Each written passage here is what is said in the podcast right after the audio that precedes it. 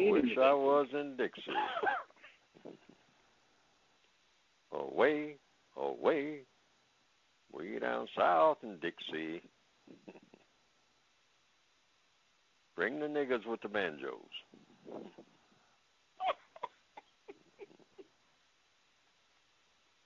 Send in the clowns.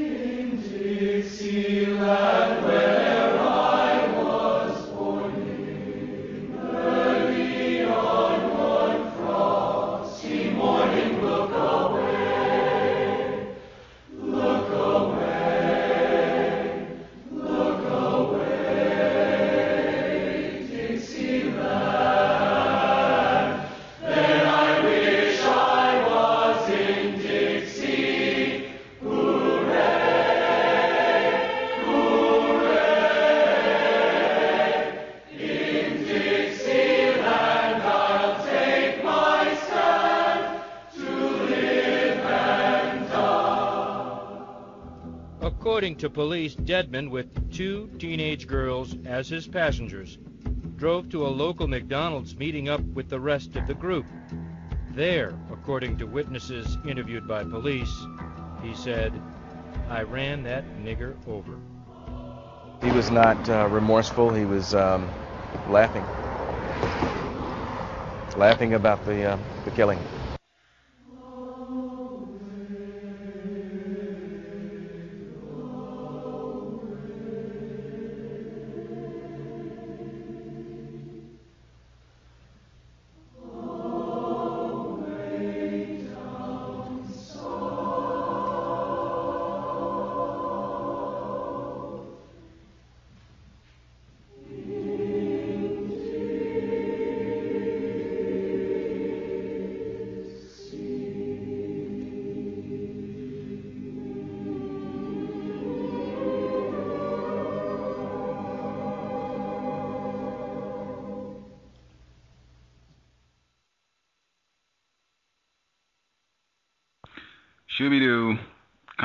Of white supremacy, justice, Gus T. Renegade, in for another broadcast, hopefully to share constructive information on the system of white supremacy racism. Uh, thank you, everybody, for tuning in to the program.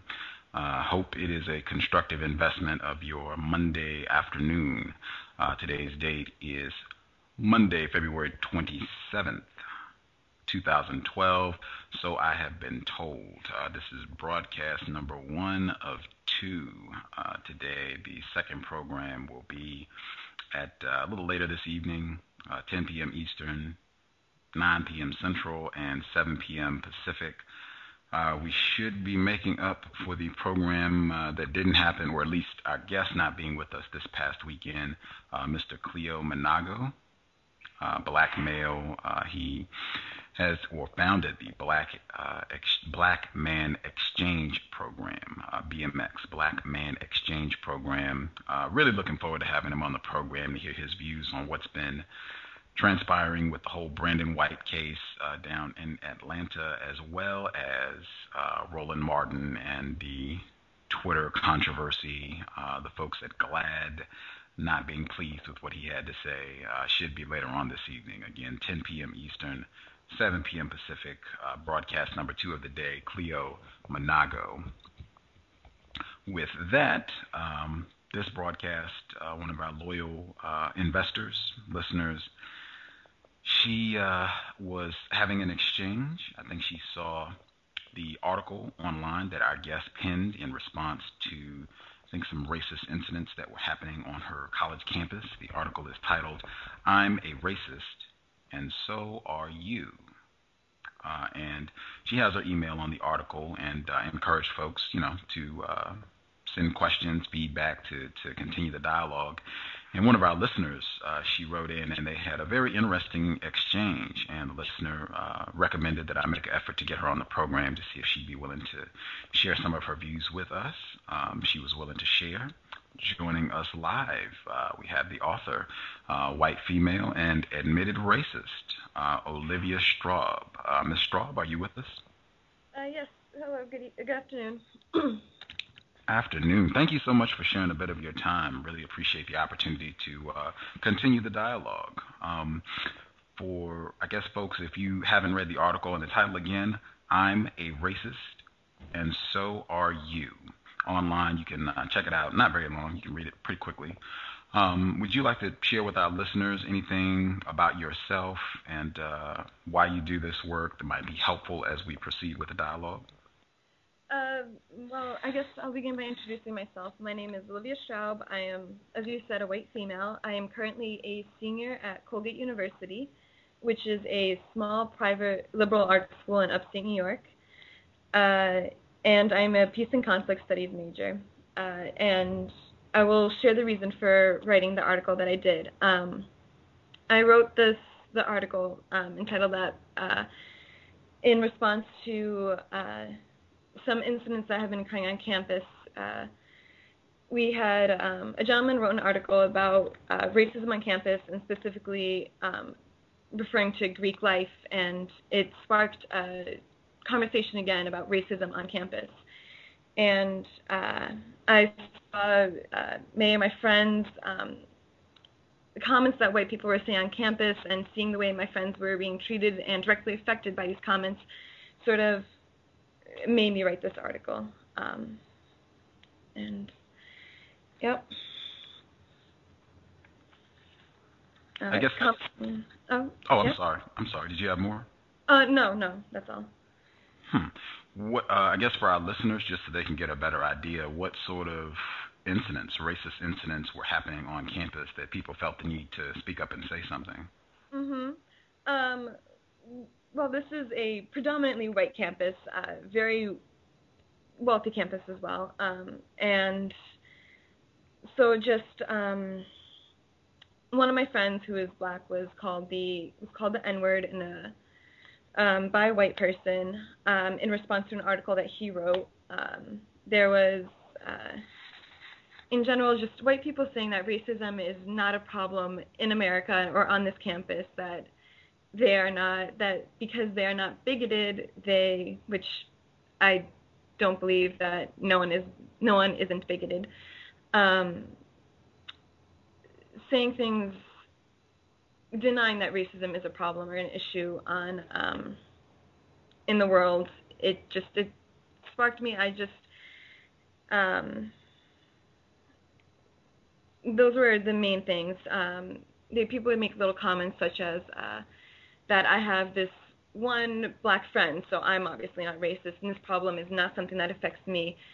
Um, wherein I think that racism is something that all white people benefit from, and I think um, the onus should not be on uh, non-white people to educate white people about the pro- about the fact that they do benefit from from racism, or we do benefit from racism, rather. Hmm. Very interesting.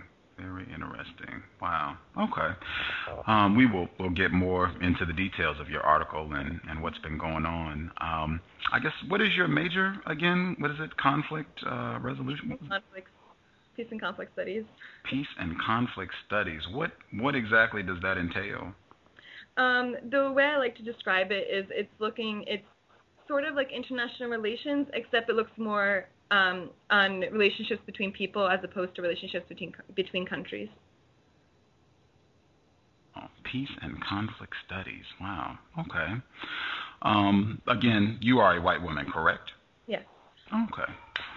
Um, this program, uh, the COWS context of white supremacy, uh, I have unfortunately concluded that we are in a global system dominated by racism, white supremacy. Uh, I use those two terms as synonyms I have the same definition for both terms, and the definition I use is as follows A global system of people who classify themselves as white and are dedicated to abusing and or subjugating everyone in the known universe whom they classify as not white. Uh, do you believe that such a system exists, and do you think that's an accurate definition? Uh, I definitely do agree with you that this system exists. Um, you can see how it's played out, I guess, in all aspects of the judicial system in the U.S., politics, um, how in, in international relations, uh, it's I think definitely something that's very prevalent in society today, and I think it's um, in the it's definitely a big problem in the world today. Okay. Okay. Uh, oh, I'm echoing a little bit. Are you uh, are you using speakerphone? or? Uh, no. Okay. No, I'm sorry. Oh, okay. I don't hear it now. Okay, never mind. Um, and also in your article, um, you indict yourself, uh, saying that you are an admitted racist. And I just want to give my definition, see if this uh, is accurate. My definition of a racist, and again, I use the terms racism, white supremacy, synonyms. So racist, white supremacist, same thing. The only form of racism is white supremacy. They are one and the same. Racist, white supremacist definition. A white person consciously and or unconsciously directly and or indirectly mistreats someone because they are not white. Uh, do you think that's an accurate definition for a racist white supremacist? And by that definition, would you still qualify as a racist? Um, I'm sorry, may you repeat the definition one more time? Yes, ma'am. Okay. Racist, white supremacist, synonyms, one and the same. Only form of racism is white supremacy. So, definition for racist, white supremacist, a white person who directly and or indirectly, consciously and or unconsciously mistreats someone because they are not white. Mhm. Um.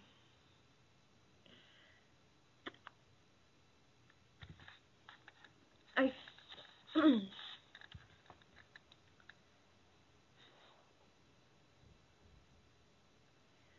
um.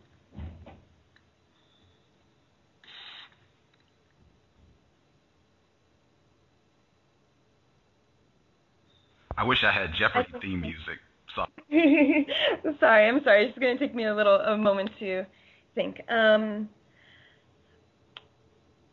I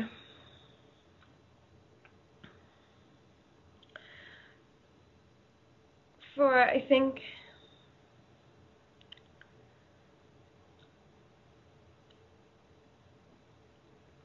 I think I do agree with your definition for the most part. Um, I think that I, however, don't agree that only in, especially on, um,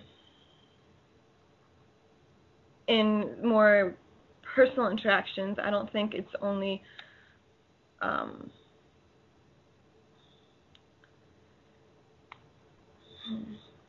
I think that, um,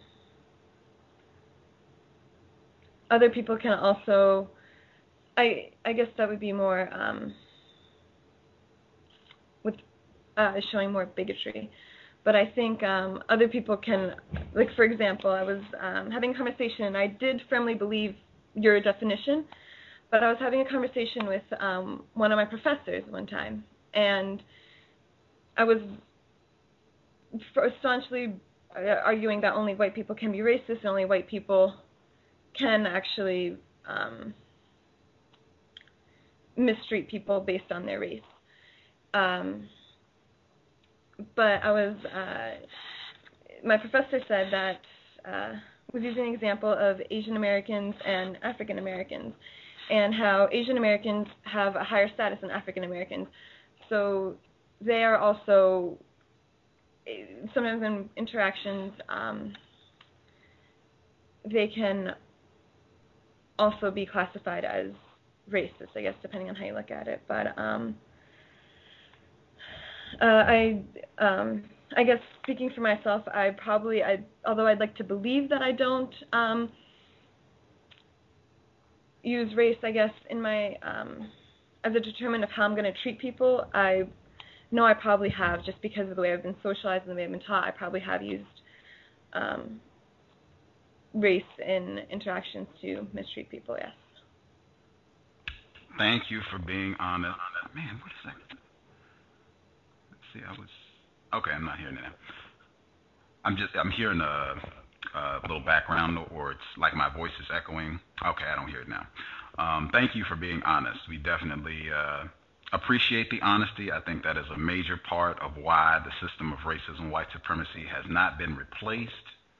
White people not being honest with non white people, especially in conversations on racism. So thank you for being honest. If we can have as, as much honesty, I know it's difficult, but just being honest, I think it's it's helpful and we learn a lot. Non white people, it's rare. It's, at least for me, it's very rare for me to hear a white person being honest about racism and especially being honest about their culpability in the practice, not just the benefits, but the practice of racism, white supremacy. So thank you for your honesty, and I hope we can continue with that truthful, candid dialogue.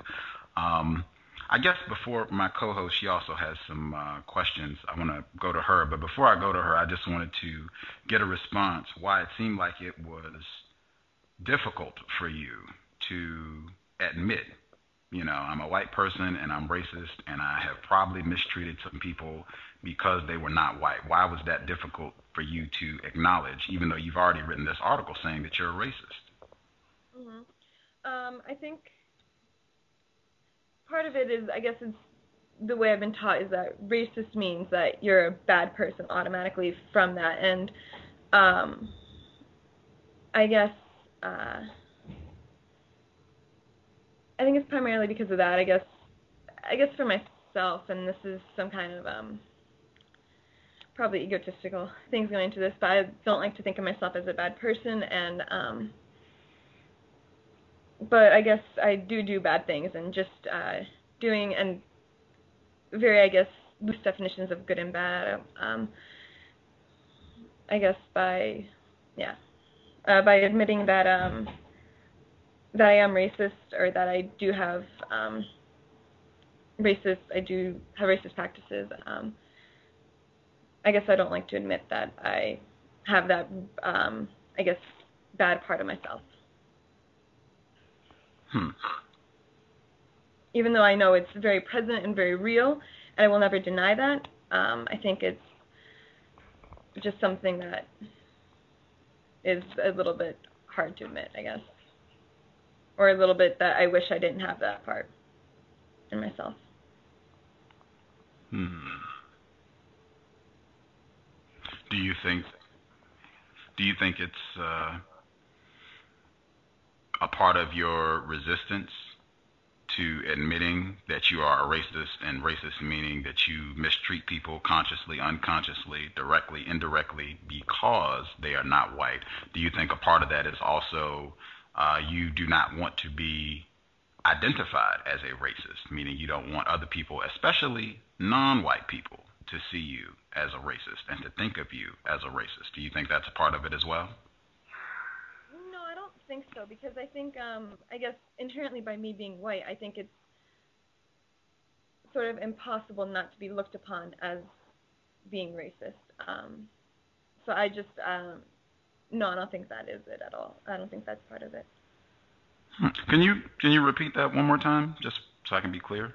Um, I don't think uh, my desire to not have um, other people think of me as racist um, is sort of my part of my hesitancy of calling myself racist. I just don't want other people to, I guess, um,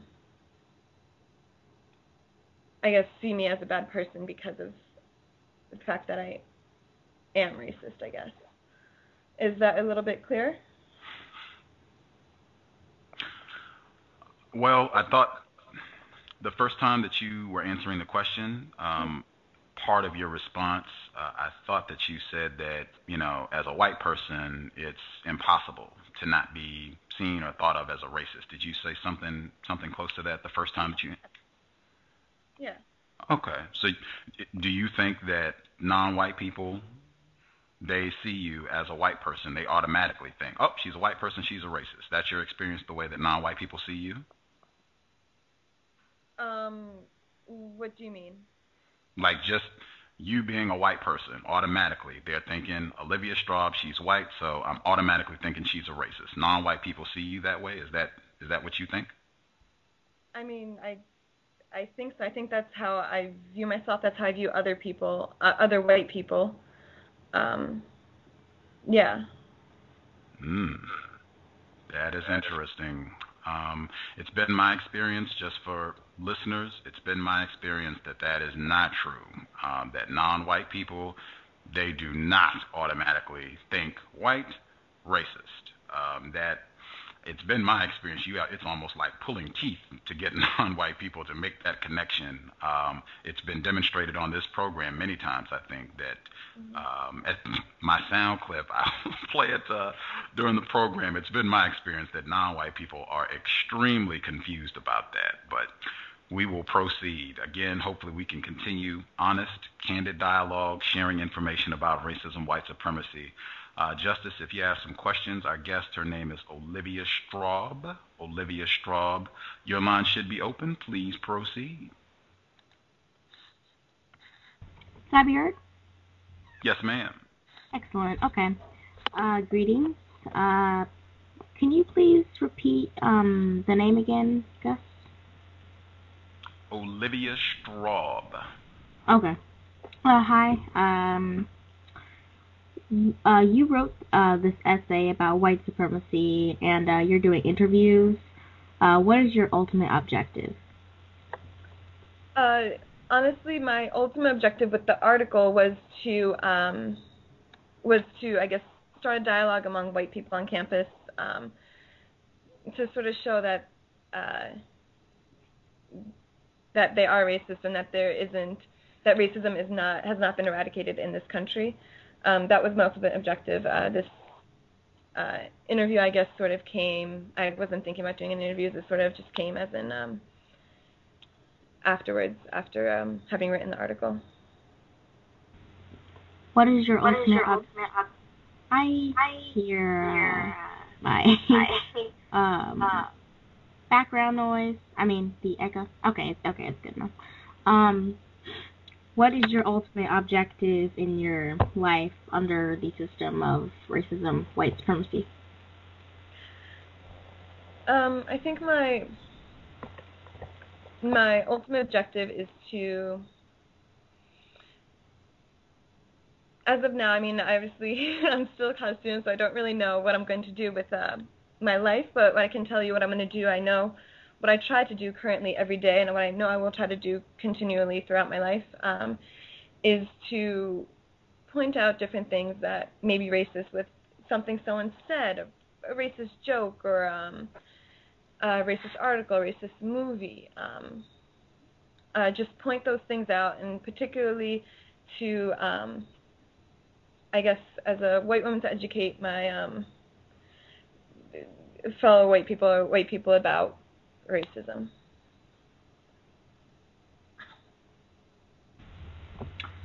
Uh, do you want white supremacy eliminated? Uh, ideally, yes. I think that would be. I think that would be an ideal situation. Um, do I think it's going to happen? Is uh, I guess a whole nother uh, whole nother question to tackle. It's I don't think it will happen in my lifetime, but I hope eventually it will. But I think it's something that should definitely needs to be eliminated. Why do you want it um, eliminated? Um, because of all the the lofty reasons, I guess. The um the reasons that no one should be judged, should not be their quality of life should not be determined by their skin color. Um and I just I don't think it's fair that um or just that people be judged on their skin color versus the content of their character. Using um yeah. Uh, um, has anyone told you about not using the word fair? Uh, yep. it's um, it's it. I caught myself after I said it, but yeah. Um, uh, do you date non-white males? Uh, yes. Okay. Um, black females uh, are degraded and uh, devalued. Um, uh, this steers black males to white women, and um, do you agree? Yeah, I do agree. As a white person who um, alleges uh, to be interested in eliminating white supremacy, uh, you should be doing things that work towards eliminating white supremacy while not doing anything to maintain white supremacy or make uh, the situation worse. Uh, instead of dating uh, non-white males, uh, which makes white supremacy worse, uh, you could be doing things that help, uh, like promoting constructive information. I mean, promoting constructive interaction between black males and black females. Uh, are you doing that? I mean, I. I That's either a yes or no question. I mean, I don't think I yeah. Okay. Uh, how yeah. it how exactly? Um, I guess if I see um a friend who is interested in um, who are inter- two friends who are interested in one another. I guess I help to, uh, if I can, help to bring them together to start dating. Um, I um, I'm sorry, I can't really. Ex- I guess ex- I don't really know how to explain how I um, how I do do that or if I I just um,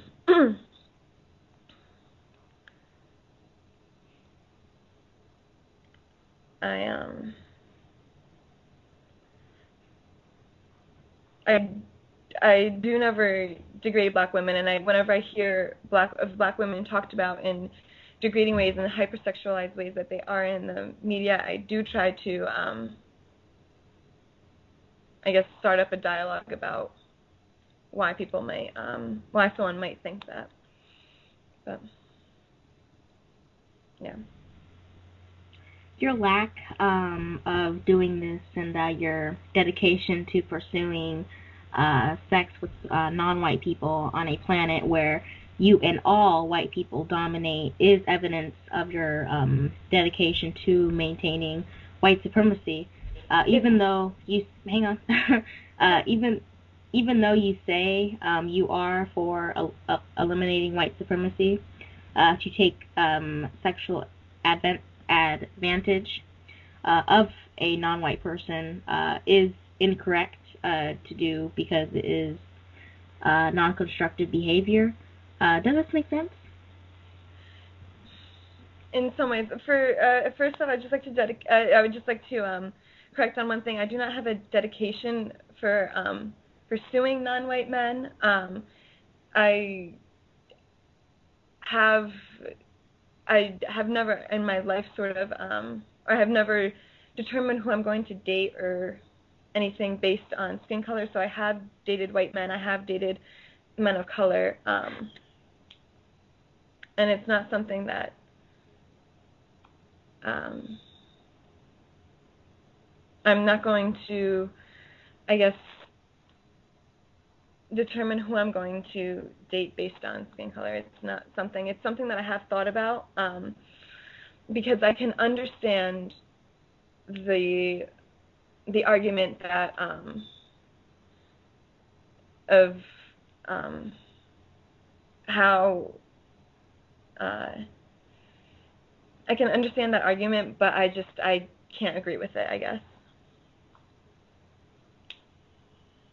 Um, yeah. If you are willing to speak honestly, uh, why do you think um, part of you, uh, particularly um, sexually, uh, wants to keep white supremacy going instead of eliminate white supremacy? Uh, I guess in because I don't really see that as um, keeping white supremacy going. Uh, I and maybe this is something that I need to be educated on more, but I haven't heard um, I haven't really heard anything that sort of convinced me otherwise as of yet. Um, that I shouldn't be dating a non-white man um, or a non-white female for that matter. Um, that I shouldn't be dating a non-white person. I haven't heard anything, any argument that sort of would convince me not to do otherwise. Um, especially if I can have frank conversations like this with my partner, um, or frank conversations about race with my partner, about um, I just I can't help but see me sort of um, specifically limiting myself to dating only white men as I guess um, regressive. I get I'm not really sure of the right word to use for that, but I guess regressive. Just sort of going back to um, times where there's laws against um, non-white or um, racially mixed couples dating, and just going back to those ages, years and years back in American history. I just it, that's what that reminds me of, and I just I can't agree with that.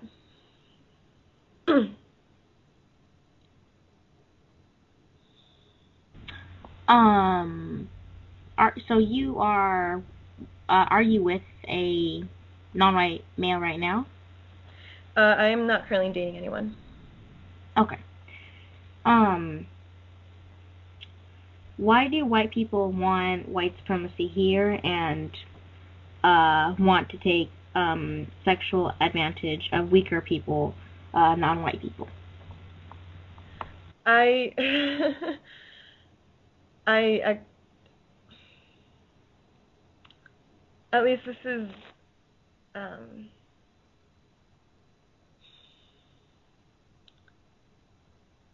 this is speaking for me personally. I don't ever want to take advantage of anyone. I think sex is an act that shouldn't be about taking advantage of anyone, but rather sharing um, a special moment with someone. Um, uh, but I guess. Hang on one second. I think Justice might be having some audio problems. She was saying she couldn't. Uh, she couldn't hear. I can hear you, so I don't know if it's okay. if she's having some issues. Um, are you able to hear now, Justice? I can hear, but I both of you are like really like it's like it's very very quiet. hmm.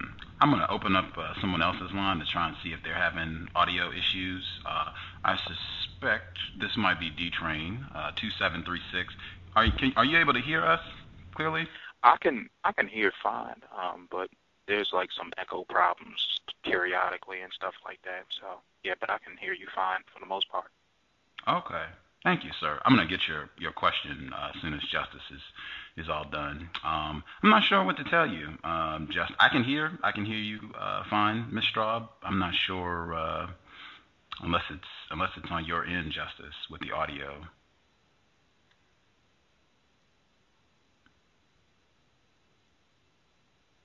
Are you still there, Justice? You said repeat the question. I'm sorry. I just said I'm oh, not it, sure. It's great now. It's great. All right. Okay. All right. If you want to restart with, uh, I guess you were in the middle of your response, Ms. Straub. If you want to start from the beginning to answering Justice's question. Uh, sorry, what was the question again? It's going off and on. White people, I'm telling you. Uh, okay. Uh, why do white people want white supremacy here and uh, want to take um, sexual um, advantage of weaker people, non-white people? Uh, all right. So I don't think, um, for me personally, I don't think sex should be about an act about taking advantage of anyone. I think it should be something that should be a shared moment between the two people involved. Um, I guess.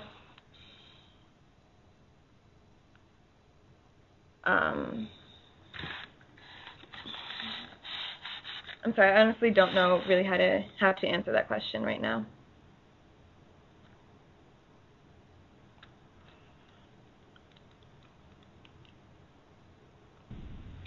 Uh, I, I'm hearing the echo. Um, okay, it's gone now. Um, I thought sex is supposed to be between equals. Um, uh, what are some other ways that you practice white supremacy every day? Um,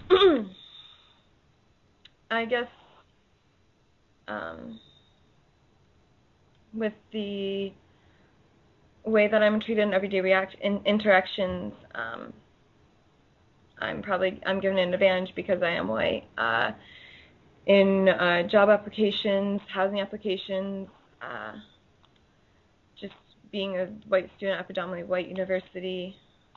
Um, I think those are some of the ways that I'm uh, at an advantage because I am white and how I practice white supremacy.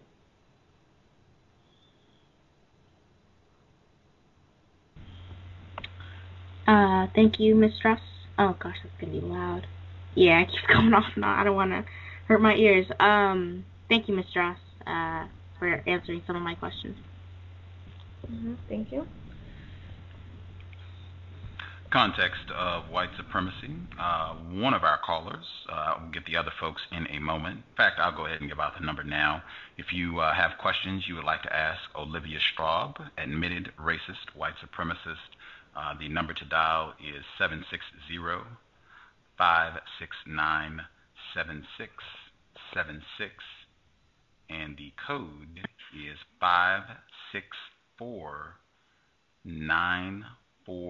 564943 pound. Uh, if you dial that line, press star six. If you have a question, it'll put your hand up and uh, we can get your question as well. I'll get the people on the TalkShoe line as well. Uh, Mr. D Train, Reckless 2.0 co-host. Uh, I believe Ms. Straub was a guest on Reckless 2.0 as well. Um, D Train, your line should be open. Did you have a question or two for Ms. Straub? Um, yes, sir. Uh, good afternoon, everybody. Oh, good afternoon. To, uh, am, am I echoing? Uh, give say like a sentence or so. Am I echoing right now? No, sir. Okay. Um, Olivia, I just wanted to ask you, um, have you had, had you given any consideration um, to what I had said about um, uh, what when um, we had asked you uh, what did you think that non-white people should be doing, and I don't think you had. What I think non-white people should be doing about what? um, how we should be how we should be dealing with um, racist um, in order to solve this problem. Mhm. Um. I was just asking because I, I, re- I recall before I asked for some suggestions, and you said you didn't know and you had to think about it. mhm. And I know it's been a few months now, so I didn't know if you had any suggestions now or, Mhm. or what. I Um, was just interested guess- in hearing your thoughts. Mhm. Uh, because we do uh, live in a white supremacist society, I guess it's. Um, I think first off, it's not my place to be telling um, anyone else what they should be doing, uh, especially uh, non-white people what should be doing about how to deal with white people. But if um, if I do have to give a few, if um, do think about a few suggestions, I would um, I think that um, white people should be called out on uh, on different things. Um, I definitely believe that non-white people should call out and not um, try not to be submissive to white people. Um,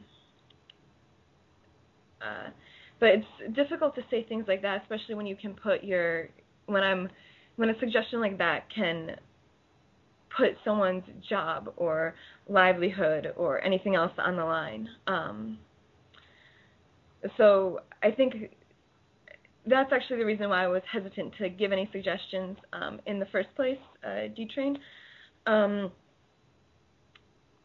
because I can't ask anyone to put their job or livelihood on the line. I can do that, ask myself to do that, and do that for myself whenever I can, but it's not something for me for to ask someone else, especially someone who's not white, who already has, who already struggles so much in this white supremacist society. Um, to add this other added pressure on to them, I think is just asking a lot. So I think it's should be up to whoever um, to decide what they can and cannot do. Okay. And uh, second question: Did anybody else happen to pull you up on the usage of the term "fair" um, since we last talked? Because I did notice you corrected corrected yourself pretty quickly. Um,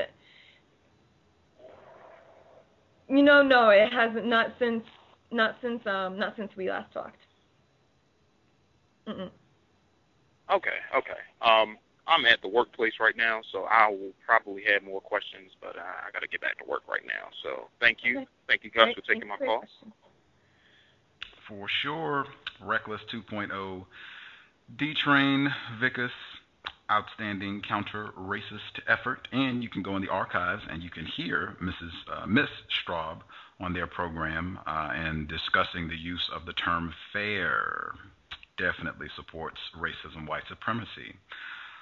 Um, I guess back to the issue on. Well, actually, I'll get I'll get our other caller. Uh, person on the TalkShoe line. If you're on the TalkShoe line, it's star eight. Uh, person in California. If you had a question, your line should be open. Greetings uh, to Olivia Strub and Gus and Justice and all the callers. Uh, I've got a bunch of questions, but I'll just ask uh, one or two right now. Um, we one, one second. I got this. Um, all right. Um, all right. Uh, you, you say that um, non-white sh- non-white people shouldn't have to teach whites about the abuses of racism. And you say that your non-white sex partners discuss racism with you. You also say that white people are racist. So in which way is this non-white male going to benefit from sexually um, interacting with a racist person?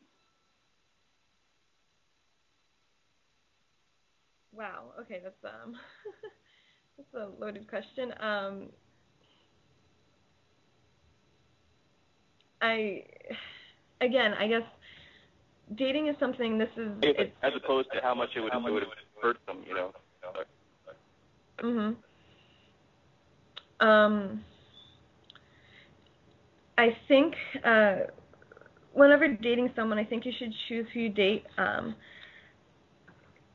because of your personal feelings for the person because of that person's feelings for you. Um, I think there can be, um, especially looking at the way, uh, I guess, different people might view the relationship, there can be a lot of difficulties um, that come up with that, that come with having a relationship with someone who's in um, a racially mixed relationship. There's there's a lot of difficulty, um, but I would uh. Can I ask, can I ask uh huh. Sorry. I ask another question? Yeah. Because um, just it's kind of uh, these. I hear an echo. Someone got a speakerphone on or something. That's distracting. All right. Um. Yeah. Just the whole this whole dog pile of white so-called anti-racists. Like, you know, we we got post-racial America on one side supposedly. Then we got it's huge, massive, you know, just all these white people writing books about racism. And then it's like, you know, race is a biologically unfounded um, concept. Although of course it applies to some a real phenomenon, but we obscure it with all this discussion on like political issues, or not obscure it. I mean, yeah, it's obscured, you know. Um, so I, guess it kind of gets back to like what's what's your intent? Like if your intention is not to end the system of white supremacy, then wouldn't it be to attempt to extend it? I guess the if way it's not going to end in our lifetime, like hmm Sorry, The oh, I'm I'm sorry. Uh, I'm sorry. I didn't mean to interrupt.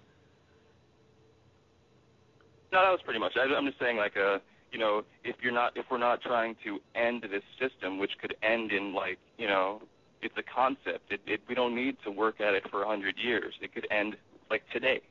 So I mean, if we're not working to end it, then we're working to support it. And if you're white and you already admit you're a racist, then, I mean, hmm yeah. So Um, that's it. I, I guess there's a lot of things I do I disagree with that. First off, I don't think it's something that can end today because it's something that has pervaded society in all different ways. The way that media has portrays different races, the subtle messages that are sent through media, um, through politics, through all these other things, are things that are already ingrained in people's minds, and it's things that people are whether consciously or subconsciously teaching to their kids, and by that way, the system is perpetuating and perpetuating itself. Um, so I disagree with you that racism can end today. Um, I think, I guess, one of the reasons why I have um, I have trouble articulating my ideas about um, how dating fits in with this conversation is that um, I think one of the ways that we can today um, uh, work on getting rid of at least bigoted, um, bigoted, any bigoted or um, racist. I guess bigoted the better word. Any bigoted um, op- opinions you have of other people within yourself, subconscious, whether subconscious or conscious. Um, the way that we can fix that within ourselves is to have more interactions with people who are um, of different races, and this is across the board. Um, and I, I guess that's um, well, I think institutional racism and um, the covert racism in media and politics cannot be um, cannot be eliminated right away. It's something that can start to be worked on through seeing through kids more at a young age, not living in, say, all white neighborhoods, um, not living in a sort of these, um, not living under, um, I guess, sort of this smokescreen that we live in an equal society. Um, I think that's one of the ways that you can that people can learn about that more is through personal interactions and i guess that um, when i'm talking about personal interactions i'm speaking about friendships as um, mostly i'm thinking about friendships and relationships uh, as as opposed to dating and i guess dating just sort of is something that falls under that it's not something that i think anyone should look to date someone of a specific race at all, whether it's someone of their own race or someone of a different race. I don't think it's something that you have to look through, look for specifically. I think it's something that should be across the board. You date who you're attracted to. Um, but and I'm not sure if I articulate myself well, but I think that's just why I have trouble um, talking about uh, dating in regards to racism.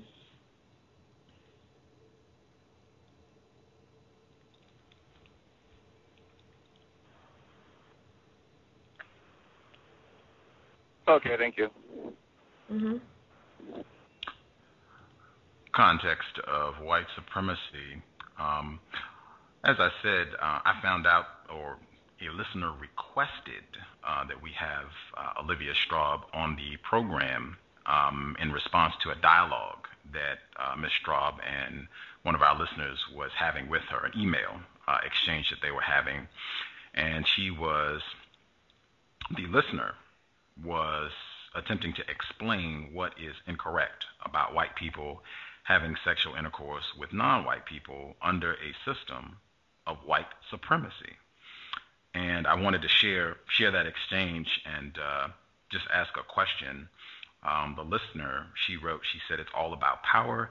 If you have all the power, it would behoove you to refrain from having sexual relations with those who have access to less or no power.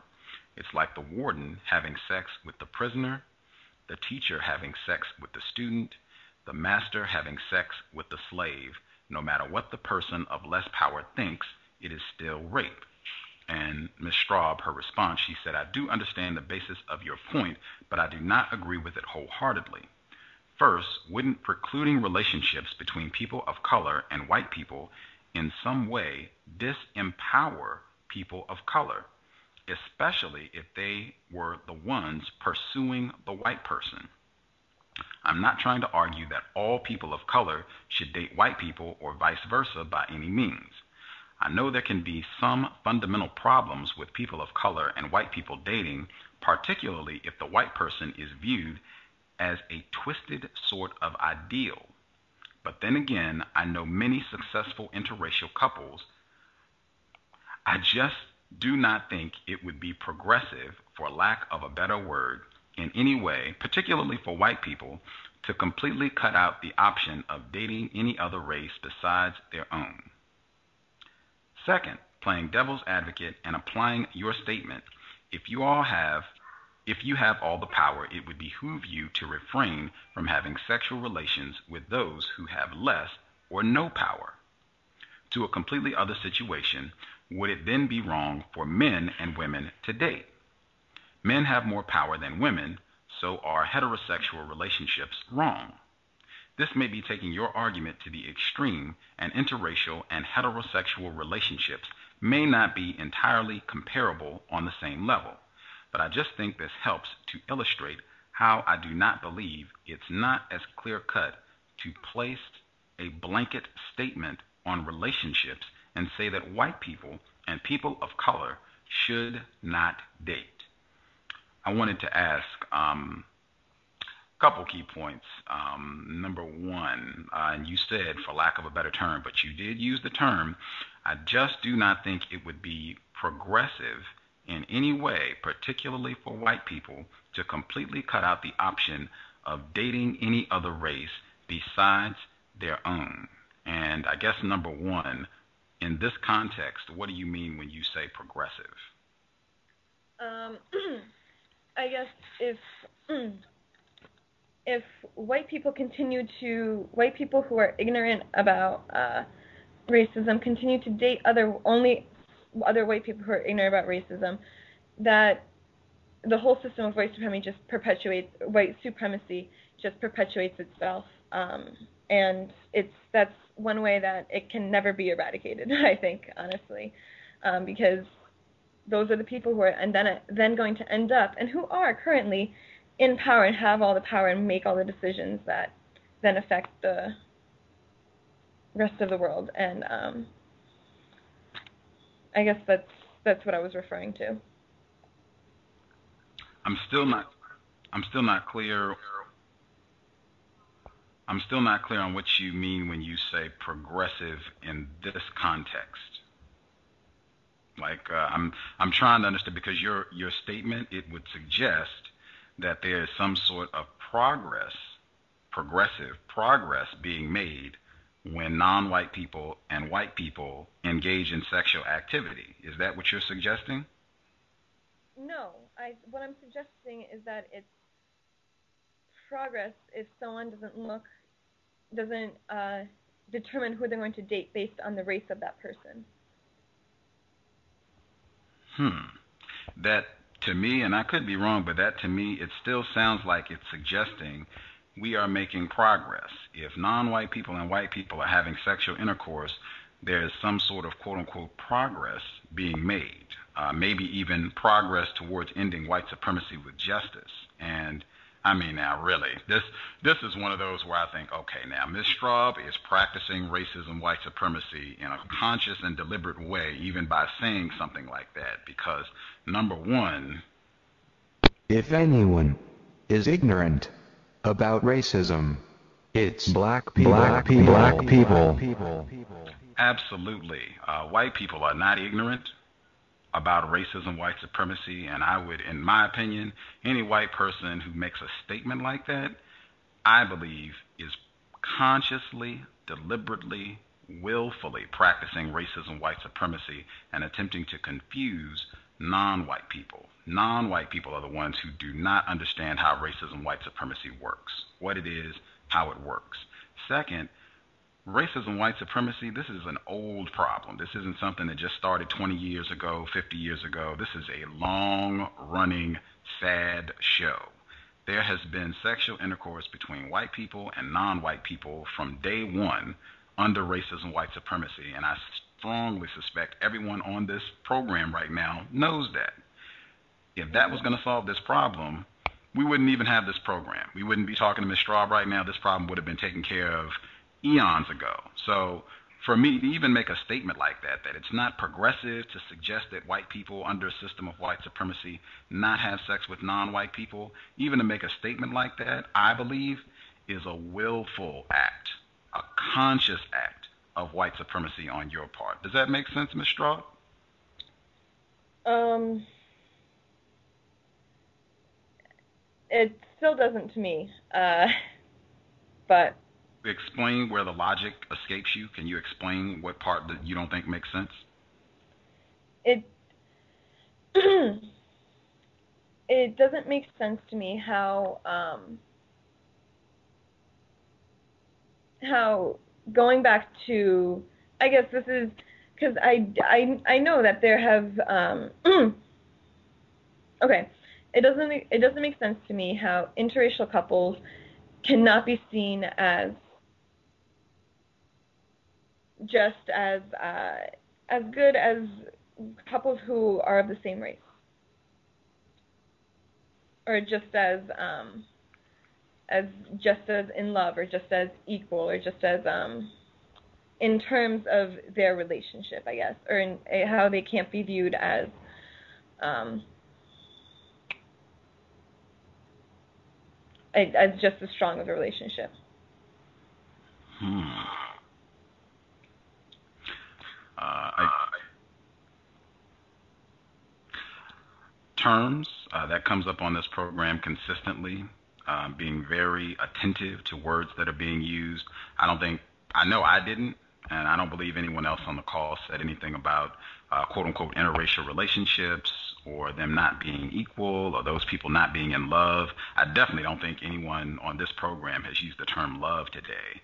I think what was said was, I don't see how one could come to any other logical conclusion other than a white person suggesting that sexual relationships between white people and non-white people under white supremacy that that represents some sort of quote unquote progress. I don't see how that can be anything other than a conscious act of white supremacy because this is not new. We've had bedroom integration for a long time hundreds of years of this. It has not solved the problem. And since you use the term equal, you've already stated, I'll make see if I can make this clear. You've already stated that if you are a white person, you are a racist. You already said that in a system of white supremacy. I believe that that's true.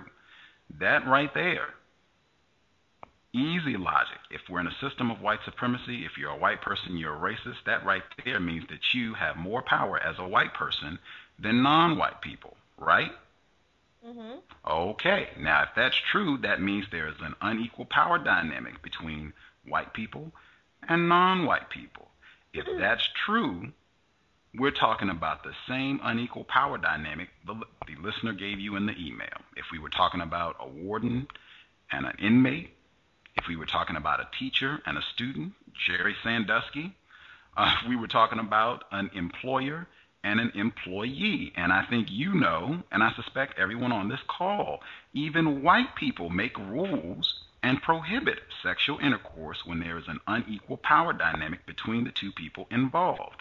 They frown on, sometimes make rules against sexual intercourse between an employer and an employee. They certainly have rules in place, even though they're frequently violated, but they certainly have rules in place where teachers, principals are not supposed to be having sex with the students, even at the collegiate level. I suspect even at Colgate, such behavior is frowned upon. Uh, it's the same thing if there's an unequal power dynamic, which you just acknowledged there is between white people and non white people. Mhm. I guess the the I've been trying to think about the reason why that analogy just it kind of escapes me as being logical, and I think um, one of the reasons I can't um, I guess I can't compare the two uh, inter or a white person dating a non-white person and compare it to I guess a teacher dating a student um, is that I think and maybe maybe this is being over idealistic of of me, but I think that um, in in sort of more personal relationships, sort of as as in um, a non-white a white person dating a non-white person, it's I don't think there ha- there is necessarily like because they just because they may not be equal in society, I don't think they're it's not that does not mean that they cannot be equal in their relationship. Mm. you said maybe it's idealist. Maybe you're being an idealist about this. Is why you're having trouble grasping it. Maybe that's how maybe that's how you're going to perceive me by saying that. But I honestly like I do think that in a in a relationship with a white person dating a non-white person, I think that there can be they can come to um, a place of more maybe not complete wholehearted equality, but a, a, a greater place of equality within the relationship. And there's there's different things. I mean, there's different privileges that each each of the people in the relationship will have. Um, like the example that I um, in the email I read out loud, uh, male privilege is definitely a big privilege, um, and I I don't know. I uh, I don't think of I don't think of you as an idealist, Miss Straub. I'll repeat what I just said, or I'll repeat. You're an admitted racist, and I suspect this is a conscious act of racism. Uh, I, we do have another caller, but I just want to be clear. Number one, uh, this program, Context of White Supremacy, I do not believe it's possible on the global plantation of white supremacy to find a space that is outside of white supremacy where you can go and you will not have that awesome power force of white domination and terrorism. I have yet to find where you can go and that ceases to exist. That would be number one. And for your your example of quote unquote male privilege, we just had a white woman on the program yesterday who did a lot of hemming and hawing and finally got around to telling the truth non-white males, black males, do not have power over white women. And this was a white woman uh, on the program yesterday, and we've had many other white women, and they've done the same thing, lots of buckets of words and hemming and hawing, and then they'll finally get around. No, uh, black males are not able to exercise any quote-unquote male privilege or patriarchy or whatever other terms people want to use over white women. And I've told this to women before. There are examples current examples of females who feel that they're being mistreated and they say, hey, the bedroom is shutting down until the mistreatment has ended. And I think that is a phenomenal strategy. You will have people's undivided attention when the bedroom shuts down. Boy, people get on the ball. What do we need to do so that we can get back to having fun in the bedroom? If anyone, if you perceive that that problem, you're being mistreated, shut them. And I think people know this. I think couples know this. When there's a major problem, the bedroom activity shuts down until the major problems have been resolved. And I think it would be mature if non white people took the same approach with white people. We do have two other callers I want to get to. I know, Ms. Straub, you said recently that you uh, have to depart in about 10 minutes. I want to see if we can get our two calls in before you depart. Uh, Praz, and Pam, I'll get you next. Praz, your line should be open. Did you have a question? Uh, uh, yes. Uh, greetings, uh, listeners, uh, Gus, uh, Ms. Straub. Um, I, I, just want to go back to your comment. do you consider yourself an idealist? Um, I guess maybe in some respects I I am. You are okay. Uh, if you are, an, if you consider yourself an idealist, uh, why would you say that uh, racism, white supremacy, would not end in your lifetime? Um, I guess. let me clarify then what I said before. Um, I guess I was an idealist in more personal interactions. Um, I think that people can get rid of bigotry within themselves and that's why I'm idealistic. Um, I'm realistic in that racism as a system cannot be eliminated currently in the world today, as this, uh, yeah, or it cannot be eliminated um, soon. Would with especially with the way that the system is going. Mhm. Would would idealism for you personally? Would that be the continuation of racism, white supremacy? Throughout your entire lifetime? No, that would not be idealistic. That's uh, second question was uh, imagine if racism, white supremacy was over today. How would mm-hmm. the end of racism, white supremacy be personally detrimental to you and detrimental to white people collectively? Um, honestly, I'm I'm a I'm actually a firm believer in the that the dismantling of white supremacy can actually benefit white people and people as of all races in general. Um, I think it's something actually would benefit and be good for white people. So. Well, could you just tell me some aspects that would be detrimental to you personally and white people collectively? Um. Okay. Yeah. I guess. Um. I guess some of the reasons why it's so hard for white supremacy to be dismantled is because of the um. The privilege. Um. The fact that white people make more money more easily, uh, make more money than non-white people. Uh it's easier for them to get or for white for us white people to get jobs. It's easier for um, for uh,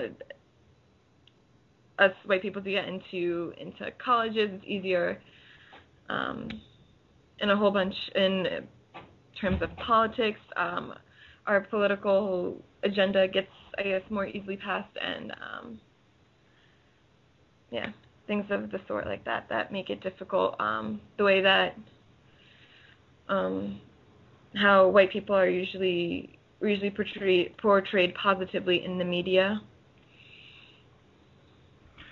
And uh, I think, yeah. Mm-hmm. Oh, sorry, I didn't mean to interrupt. Uh, did oh. you have more? Nope, I'm done. Uh, Pam, I wanted to make sure I got her calling as well. Pam, your line should be open. Did you have a question for Olivia Straub? Yes, good evening, uh, good afternoon, Ms. Straub and uh, Gus and the listeners.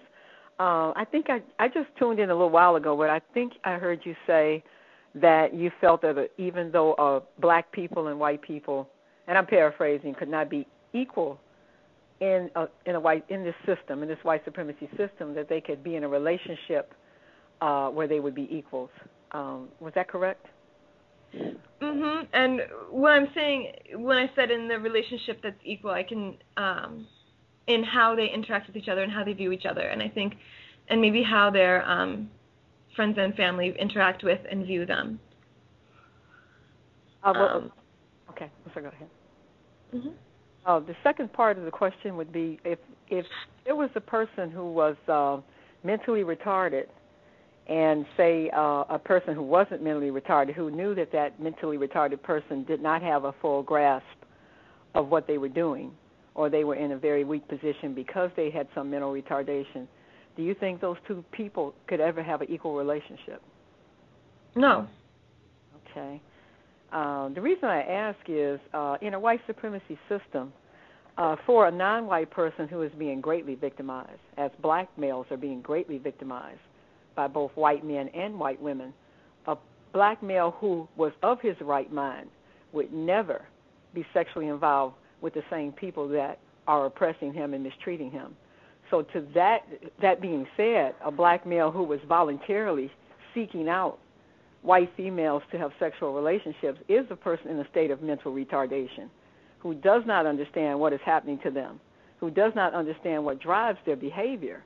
And that Mhm. white person, that white female, or that white male who is engaging in sexual contact with that person who is not of an understanding is in a similar position as that person of normal intelligence that is having sex with a person that is mentally retarded who doesn't understand that this person you know this person does not have the same grasp or the same understanding that that supposedly normal uh, person has um, and I just wondered you know you know for me it's it's just illogical for um, well I won't say illogical I think it's not reasonable to think that a person, uh, it, it, you know, the analogy that someone used earlier about the prisoner, the warden, and the and the prisoner. There is no way that that warden and that prisoner can ever have an equal relationship, no matter what lies they tell themselves, as long as one is a prisoner and one is a warden. So, Mhm. in my personal opinion, I don't think a black person, male or female, in a white supremacy system where they're being mistreated constantly, daily, could ever have an equal relationship with a white person. Uh, and one last thing, and I'll, I'll make it quick, is Mhm. I do think that uh, from what I have seen, and I've seen interracial relationships, what I found in general uh, is the white person is really there's no real honesty. The black person is pretending, the white person is pretending, and what I mean by that is the black person often downplays or hides their mistreatment, and the white person doesn't really want to deal with it. Now, I'm not talking about the white liberals who who are very glib about racism and they can talk a good game. I'm talking about where this person is being mistreated. I found that the white person generally doesn't want to hear too much about it. And and so now there's this level of dishonesty. And I'm going to tell you something honestly as a black person, when black people are around white people, they're not honest. They're not honest. I don't care what the conversation is because if they really let you know how they felt, that would be a problem in that relationship. So the mistreatment that black people receive in a white supremacy system is something that's probably not really talked about honestly. So if you have an intimate relationship with someone and there's no and that honesty doesn't exist, then that relationship is not close and it's not it's not uh, equal and it's not one that's sincere. Um, and I just think that it's uh, the white person who ignores that person's victimization or who denies that they benefit from white privileges while they're sleeping with a black person is basically practicing racism on that white partner. I mean, on that black partner. And it's just uh, there's nothing progressive about it. There's nothing. If you were at war, if you had two nations at war with each other, and one side is getting slaughtered, there is no way in the world that that side that's getting slaughtered should be having sex with the side that's slaughtering them. And so it's just. Uh, I just, you know, wanted to um, make that comment, and then I'll listen for your response. Um, I, I'm sorry, I used that a lot. Uh, okay, I guess going back to your first, um, one of the first points that you made about that there are certain black men that seek out to date white women. Oh, absolutely. Um, Yeah, absolutely. Hmm? Sorry, go ahead. Yeah. Um, I know that there are, and um, I that's uh, it's something I think is that's very problematic. I I do agree with that. I've never um, I guess out of uh, people that I've dated, I have never dated someone, and I refuse to date someone who hasn't um, someone like that who just seeks out um, to date white women. Um, luckily, I haven't ever encountered, um, at least not that I know of, I haven't ever encountered someone like that. But if I were to encounter someone like that, I think I would um, want to actually sit down and have a conversation with them, um, conversation with them about that. Uh, I think that's just I I do agree with you. I think that's a very problematic. Um, it's to put it lightly, I think it's very problematic. Um, and sorry. I didn't say anything. Um, uh, and yeah, I mean, I'm I'm not really sure at this time how to respond to the uh, to the rest of your. And I, and I understand because I did say a lot, and I shouldn't have made the the uh, comment so long because you know it, made it difficult for you to respond to a point. I, I'll just sum it up to say that a person in a state of me- mental retardation, which is what black people are in, uh, particularly black people who are having engaging in sexual intercourse with the same people who represent their oppressors. That is the most clear-cut case of mental re- retardation that I can even imagine. And when you have a person in a state of mental retardation, and take my word for it, when black men, for the most part, this is my opinion, when they wind up in the bed with white women, they're in the bed with her because she's white. She may have a nice personality, she may be whatever, have some other appeal, but the main reason is she is white. So we shouldn't, you know, I mean, you can disagree with that, but like I said, for a person to be mistreated, and mistreated by white and white males and females, to find themselves pursuing a relationship, a sexual intimate relationship with a white male or female, is a person in a state of mental retardation. This is a person who either one does not understand what is happening to them and cannot make a clear decision, or two, they've been so psychologically damaged that they seek validation because their self-esteem is so devastated. So black people that are pursuing, well, they're not pursuing white people. White people always make the decision of whether that sex will take place. But that black person who is coerced or manipulated or allows themselves into a sexual relationship with a white person, the main thing is that they're white and they want to get that white validation. So I would, you know, I would caution white people not to take it as a compliment. This is a person in a prison camp who is seeking some relief from the prison.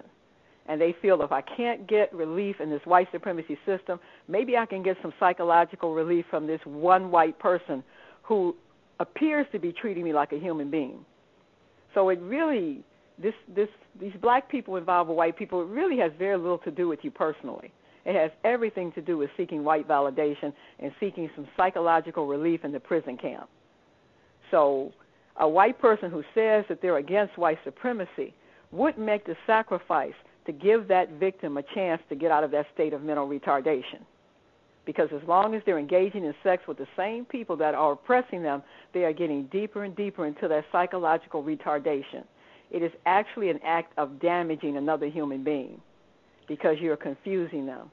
And uh, I'll, uh, I'll, you know, I'll end my commentary there, and then you know, uh, whoever else has something to say, I'll listen.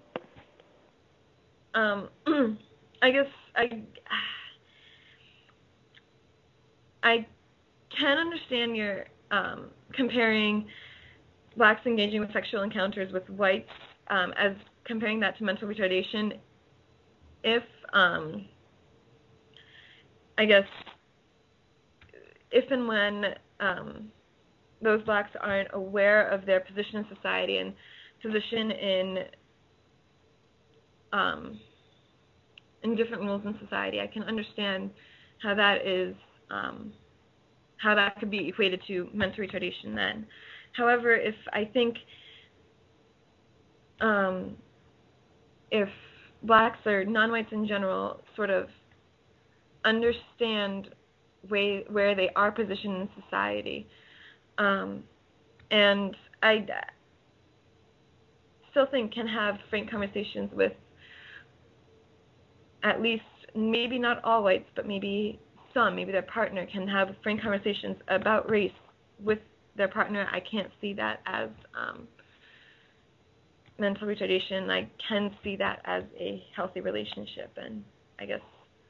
Oh, it it may you may see it as healthy because it benefits the system of white supremacy, because that black male that's laying down with you or any other white female will never challenge the system.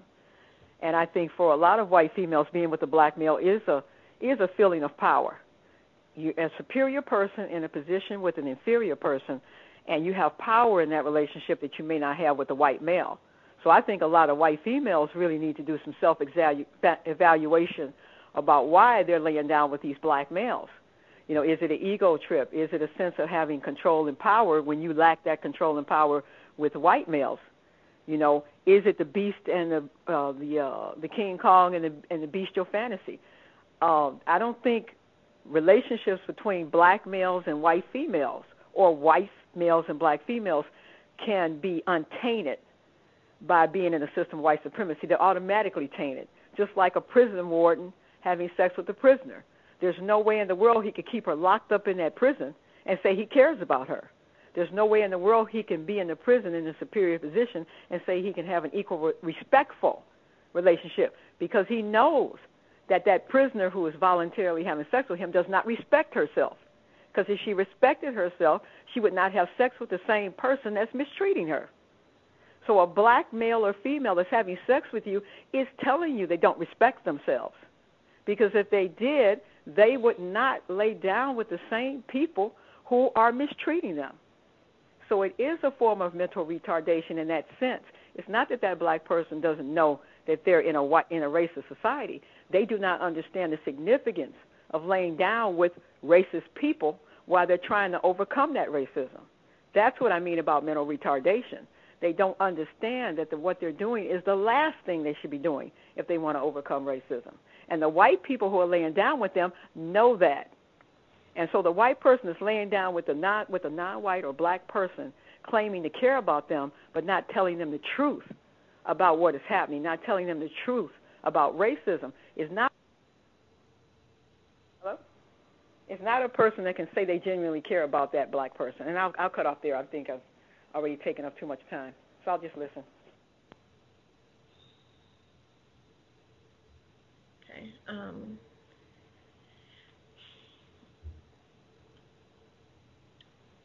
I guess this is something that I guess I have to think about more. It's something I've been thinking about, and um, especially since the email exchange I've had with um, one of your viewers is something that I have been thinking about, but I haven't been able to. I know that I feel strongly that um, interracial couples or non-white um, non-white people dating white people it's something that I'm not against, and I do feel strongly for that. Um, and it's something that I cannot articulate right now. Um, well, right now it's something I have to think about more, and I, I guess you have given me a lot to think about. So I will. Um, thank you for for giving me that. I'm sorry, I just I cannot respond articulately um, to your point right now. Well, I appreciate you letting me make the point, so I'm I'm going to just go on mute. Thank you. Thank you.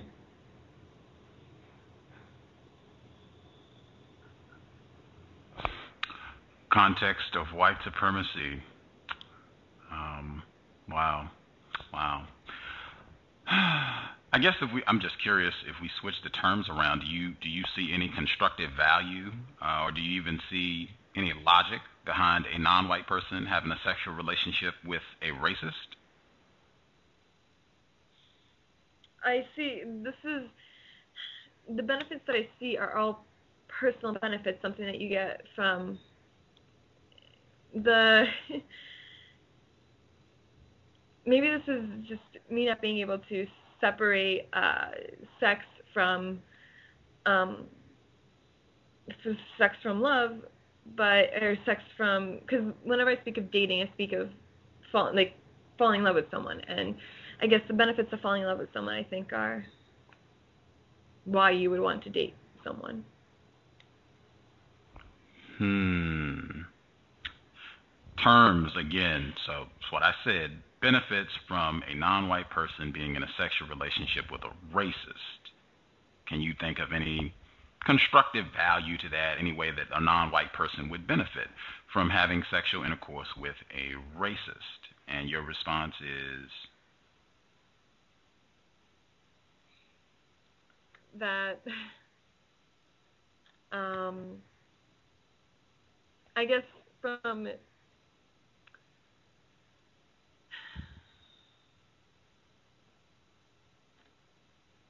from strictly looking at sex, physical carnal carnal pleasure. Um, if you're just looking at sex, um, and if you're just looking at sex, then I am, yeah, I don't know. Do you think it's possible that some of your resistance to this is you consciously, unconsciously, directly, indirectly practicing racism, white supremacy? Do you think that's possible? Um,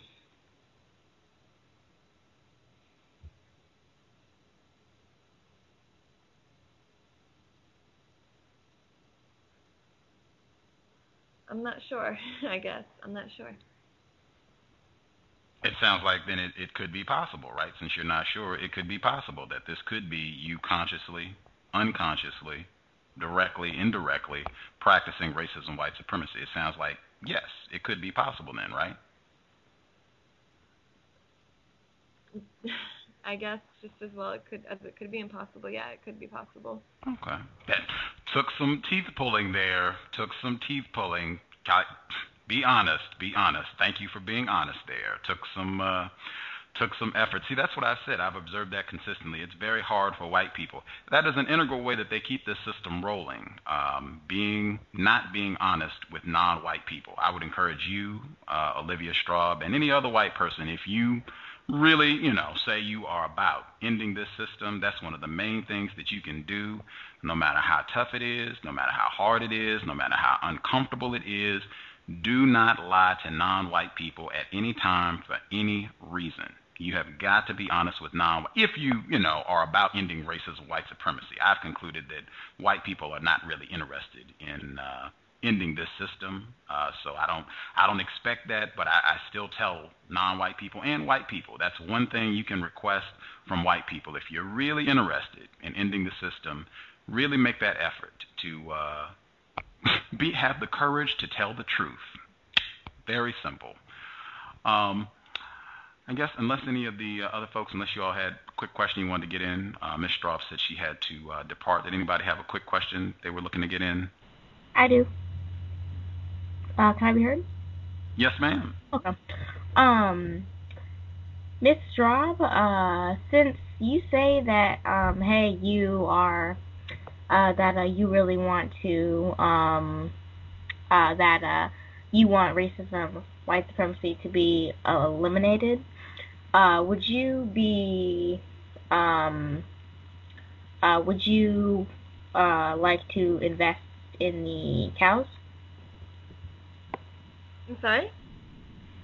Um, since you say that you uh, want to um, eliminate racism, white supremacy, or that um, that uh, you want it to be gone, um, would you be willing to invest in my counter-racist efforts?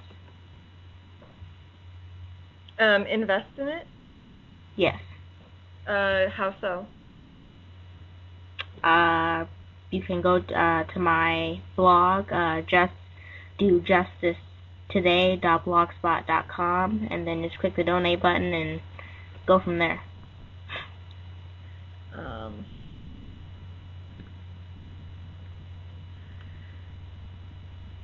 uh, do justice today.blogspot.com. Just do justice today.blogspot.com. All right. Um, I will, uh, if I have, uh, I will definitely uh, keep that option open to um, donate money if I can. Uh, right now, I'm still I I'll donate when and if I can. If I, Okay. Alright. Uh, are you okay? Okay, thank you. All right. Thank you. All right. Uh, can I ask a question? Uh, we can we can hear you, sir. Okay. Um, yeah. So, uh, you were saying before that, uh, like, in your article about, um, I'm racist, whatever, like, talking about how white people are racist, you said, uh, something about being able to turn your whiteness, quote unquote, your whiteness or whatever, um, on and off, or like your white racial, um, identity. So, Uh, it's not just- not. Uh, I just want to correct you. It's not turning my white racial identity off, but it's turning my consciousness of my race off. Is what I'm referring to. That I don't So have to be conscious of the that- fact that I am white. Sorry. So uh, is that is that like schizophrenia? Is that like a mild schizophrenia? No, it is not. It's just something that white people in this society, white is viewed as quote unquote the norm. So white people are do not have to be conscious of the fact that they are white, and and that's something that I fall that I I do as well. I'm not. I don't have to be conscious of the fact that I'm white in everyday situations because I am white, and it's considered quote unquote the norm. It's not at all uh, schizophrenia. Well, because you're you're writing articles about like about this topic, and it just seems like it's full. Your your arguments, or or you know, if you want to argue it, but I mean, just like what you're saying is has a lot of kind of like seems like you could think it out a lot better. Um, uh, seems like kind of inconsistent. Um, That's all. Okay, I'm. All right. Yes, I'm not exactly sure what you. Uh... Oh, what um, I couldn't really get out what the last point of that was. Why is it inconsistent? In regards to the consciousness, like people, white people being able to show off the consciousness of race, how is that inconsistent with um? Well, with with with race being like, uh, uh, like within the last what, like fifty, like twenty, there, I mean, I don't know. I, I don't even know how long, but I mean, it seems like we've kind of debunked the whole kind of biological legitimacy of speaking to race. So, I mean, of course, the perspective. I understand your perspective that you present, but it seems like if you, yeah, it just seems like an easy way out to say that um, you can turn your race on and off, but then you can say like, oh, well, we can be in relationships with non-white people and it's all good. Things like that just doesn't seem like if you if you can be such a chameleon within this racist paradigm where, where you have the power, then it, it doesn't seem right that you should be able to do whatever you want while you're talking about the fact that you're,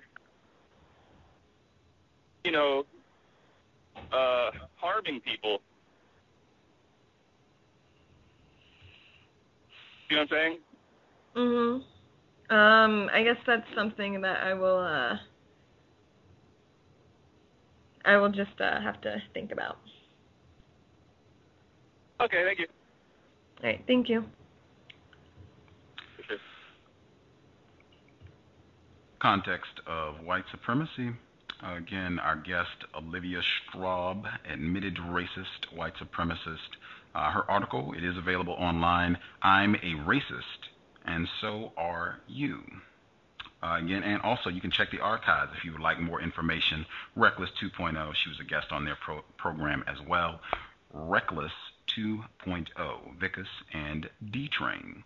Uh, thank you for sharing a bit of your Monday afternoon, uh, Ms. Straub. Enjoy the dialogue, and uh, I hope you will ponder on the no sex with non-white people. If that's something that you co-sign on, maybe you can uh, amend the way that you speak about racism, white supremacy, and suggest that to other non-white people when you talk to them? Hey, you could work against racism, white supremacy by staying out of bed with white people.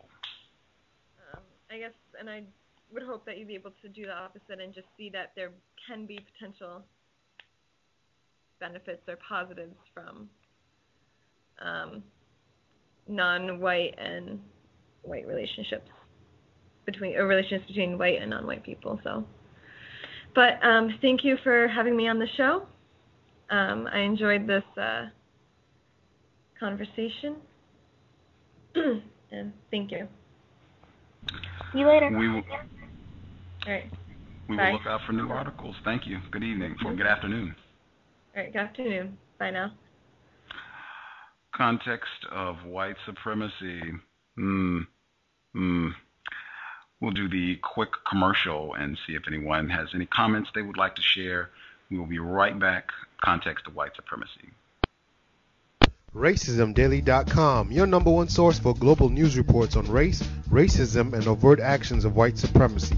From Asia to the Americas to Europe to Australia to Africa, racism is not a thing of the past, it is our current reality. Be informed, be globally informed. You should be the first to know. RacismDaily.com, RacismDaily.com, RacismDaily.com.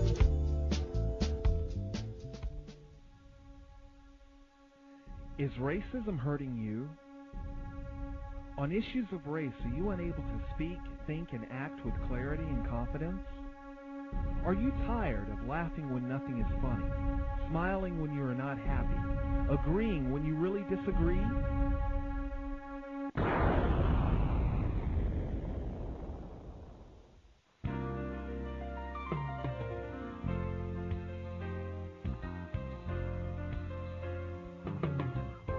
counterracism.com, you can learn specific strategies and techniques to counter the behaviors of the people who practice racism in all areas of activity. Using words correctly, following counter-racist logic, even counter-racist science projects designed to reveal what racism is, how it works, and how to counter it. The open source code writing format allows you to pick and choose from a variety of counter-racist suggestions so you can produce the code that works for you. Stop by counterracism.com today and help replace racism with justice.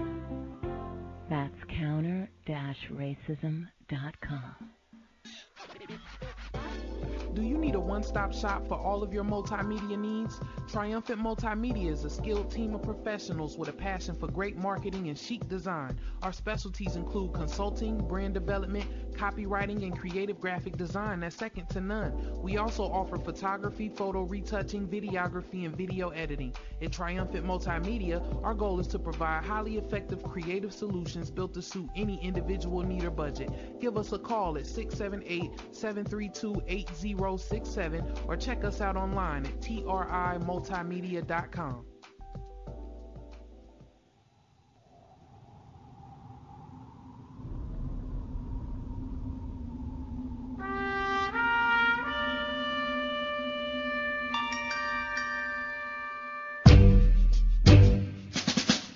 Hi everyone, welcome. This is Justice with the Cows Radio program.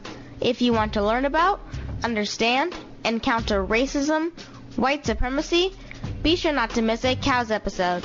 We keep them jammed, packed with constructive information to sharpen your use of words to help eliminate the system of racism, white supremacy, ASAP. Also, to be able to invest in my counter racist efforts, co-hosting the Cows Radio program, please visit my blog, justdojustice.today.blogspot.com.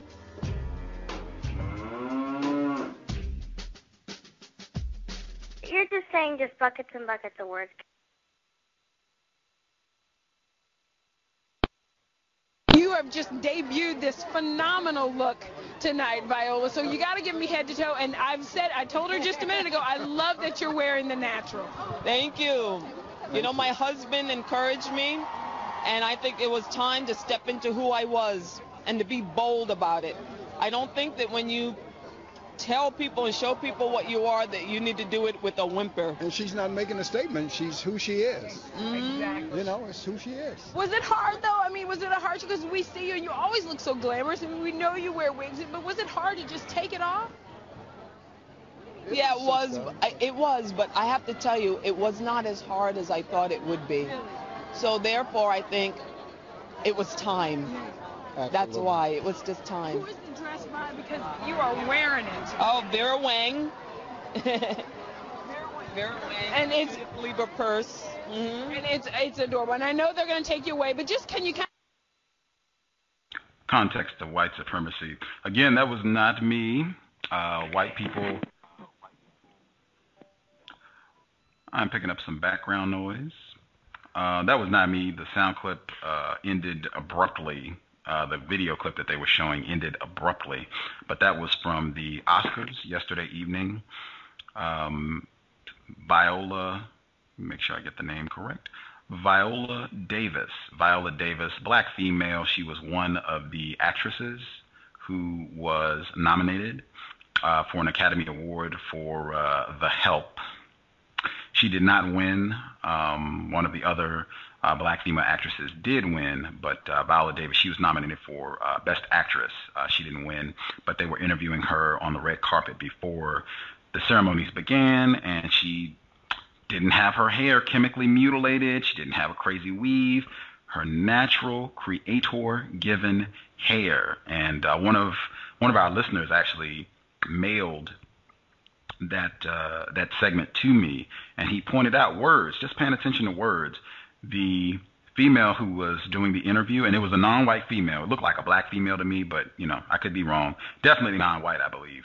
The female who was doing the interview, she said, uh, "Wow, was it was it tough? Was it hard? We normally uh, you normally look so glamorous." And he thought, "Wow, the suggestion that you cannot have natural hair and be glamorous." Words. The beauty con game right there in the words that are used. But you can see that if you want to see the visual that goes along with it. It's on uh, CNN. You could probably just uh, go to CNN and do a site search for Viola Davis, and that video clip will uh, most likely pop up where you can see everything. You can see her hair. She looks great. The listener who mailed that clip, he also pointed out he thought it was great. Her husband was right there too. You can see her husband. He's with her, and he's saying she looks great. She is who she is. She looks beautiful, and he's encouraging her and supporting her. Bingo. That might be one you want to put an asterisk to see what happens to her career after that. That might be something to uh, rile up white people. Uh, I'm told, I think two of such incidents happened yesterday. Uh, the other one quickly, Luol Deng. I didn't get to see any of this because we were on the air, but uh, the All Star game was yesterday. Apparently, Luol Deng, he's a black male. Um, he was at, he was one of the players in the game, and he came out and he had on a T-shirt that had a picture, a big picture of the continent of Africa. And he, I'm told he is, he was actually born in the Sudan, and they said that that vi- him wearing this T-shirt it violated the dress code that they have for the players at the All Star game. And uh, someone they put it on my Facebook, and I said, "Why?" It reminded me of Craig Hodges, uh, who's also a black male. Uh, they both, Craig Hodges and Luol Deng, they both play or played for the Chicago Bulls. And Craig Hodges, he seemed to be a lot less confused about white supremacy. He played with Michael Jordan, and he used to have his African garb, and he used to talk about racism, white supremacy. And white people, you know, got him out of the league quickly. Um, I've even there have even been segments talking about what happened to him and how they didn't want a black person like that to be in the NBA. Um, that would be my quick shot on some of the things that happened under the entertainment arm of racism, white supremacy yesterday. Uh, I'll check the folks on the phone lines. Uh, we'll be back again. Second broadcast will be later this evening, 10 p.m. Eastern, 7 p.m. Pacific. Uh, before I hit the phone lines, Justice, did you have anything? Uh, oh, you have racist jokes. Let us let's hear the racist jokes. okay. Um, let's see. Um, for uh, well, you can find these on 1000funnyjokes.com. 1000funnyjokes.com. Uh, the 1000, it's a number form, so. Uh, first one: three uh three things you can't give a black person. Uh, what are three things you can't give a black person? A black eye, a fat lip, and a job. Um, ten kids. Uh, what do you call a white person with ten kids? Uh, a Mexican family. What travels at 200 kilometers a hour? What um a black man hearing a dollar drop to the ground. White owl and a black owl. What is the what is what is the difference between a white owl and a black owl? A white owl goes hoo hoo, a black owl goes who dut who dut. Um see. Mexican baptism. What do you call a Mexican baptism? Bean dip. uh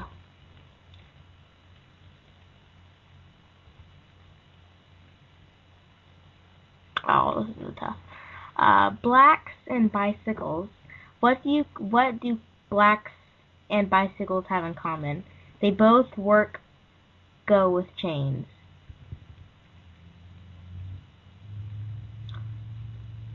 Um, chocolate biscuit. Um. Oh, never mind. No, that's just a post. Um. Most wanted. What do you call a black man with nice things? The FBI is top most wanted. And how uh, keep a black man busy? How do you keep a black man busy? Create him a Twitter account. oh man, that's tough. Um starve a black man. How do you starve a black man? Hide his food stamps under his work boots. Um, I'll do like, let me see. One, two,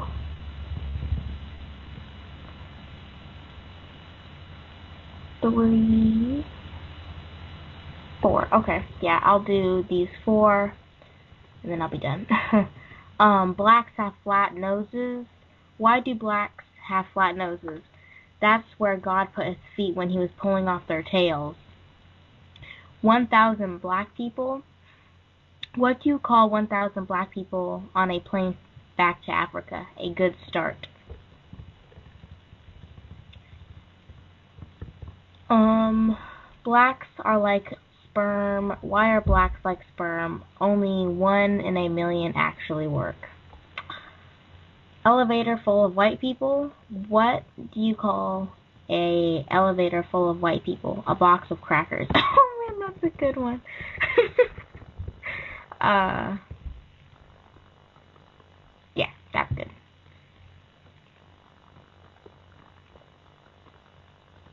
Hmm. Trifling. yeah. I will say the Twitter one. How do you keep a black man busy? Create him a Twitter account. I don't. uh You don't get it. I don't get that. I might need a white person to break that one down to me. uh, hmm. I don't know. I don't even. I mean, I've heard a lot of. uh I've heard a lot of black people who have, con- not just myself, who have commented that they're not really fans of Twitter, but you know, maybe I'm ignorant and retarded. Um, I'll hit the uh, I'll hit the folks that are. If you all on the phone lines, if you know that one, you can you can help out because I'm I'm missing that one a little bit. Um, the folks that dialed in, uh, two seven three six, uh, Pam, uh, caller in California, Praz, your lines are open. Gus, uh, I think um, I think I know what they're talking about. Um, I think um, what they mean, because like it says, how do you keep a black man busy? Um, create him a Twitter account. I think um, like Twitter meaning like um, tweet, like like in order to keep a black person busy. Um, uh, the black man tweets a white person or uh like once that like uh busy meaning like um that black person is getting busy with a white person. That might um be what they mean. I don't know. But that's just my guess. That could be. I, I had a get. Oh. Oh yeah, you got to if you got a guess, please. Oh, okay. Uh, I remember you mentioned uh, you referred before to the Boondocks, a particular episode, uh, Let's Nab Oprah, and uh, you had Gin Rummy and uh, another guy talking about uh, nigger technology, that you only use two thumbs and it's not connected to a printer.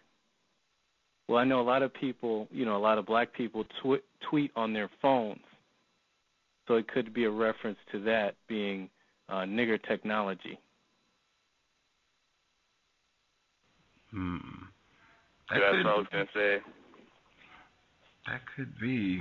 I don't know. I feel like white people. They, the Oscar page had a Twitter account. like, anyway, yeah. I've said I don't like Twitter. I hate Twitter. Uh, I would encourage black people, based on what we, I've heard the past few days, where black people keep getting in trouble for things that they posted on Twitter. I am no fan of it. Unless you're using it for business purposes, I would advise black people to not have a Twitter account. That's all I have to say about that. I'll mute my line. Uh, the person who called in, I think that might be Black 7158. Your line is open too. I'll mute my line. Oh yeah, I'll dovetail off of what the gentleman said and what you said, Gus. I believe that's correct about the Twitter. Uh, black people have been known to get in conf. I mean, be on Twitter a lot and getting conflicts with each other a lot. They even call it tweefing, um, off the word beefing. You know, black people were on there a lot and staying busy, being non-constructive. So, could have some uh, relevance to what you was talking about. That's all. Yeah, I actually did. Um, my first cousin, he sends me a lot of, I guess, tweets on uh, my text inbox. Apparently, I have a Twitter, but I don't, I don't recall ever signing up for one. So I guess I get a lot of tweets in my my inbox. And, yeah, so I do think that there are some black people on it pretty often, especially on their phones. Maybe not on the computer. That's how I follow the cows. I'm on Twitter. You know, I see the tweets I have an account, but believe me, if you see me tweeting anything, it is racist man, racist woman, what they are up to, or when the cows is going to be on. That is it. I don't know. I saw you the other day. Uh, no, I'm playing.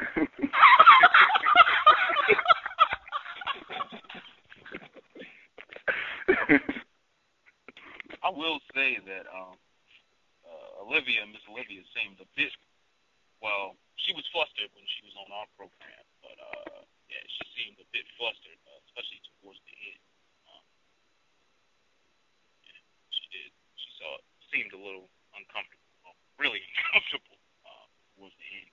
Um, I don't know if anybody else noticed that.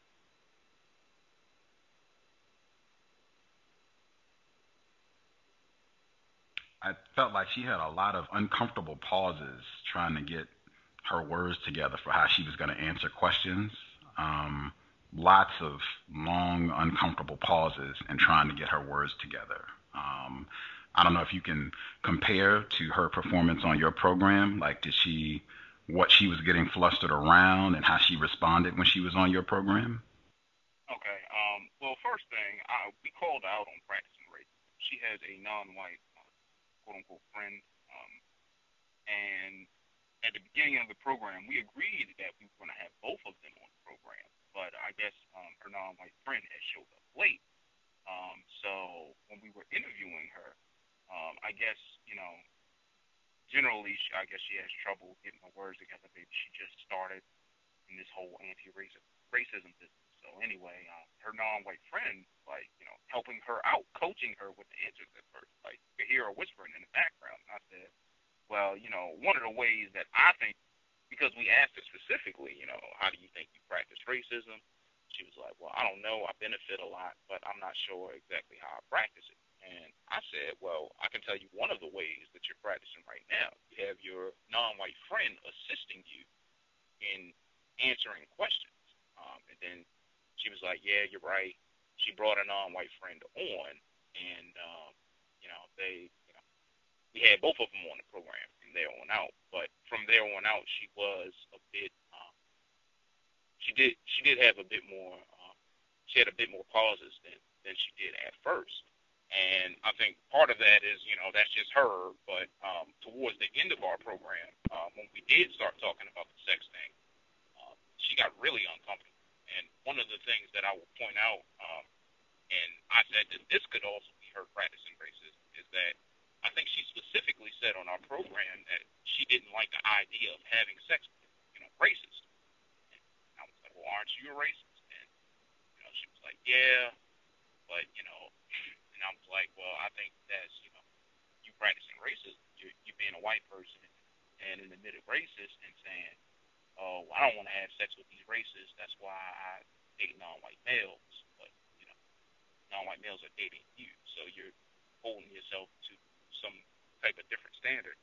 Um, but, yeah, that's around the sex thing is where she got really uncomfortable. I mean, I think generally she might have, you know, she might not be as fluid uh, putting her thoughts together quickly, but yeah, the the sex thing really got her flustered on our program.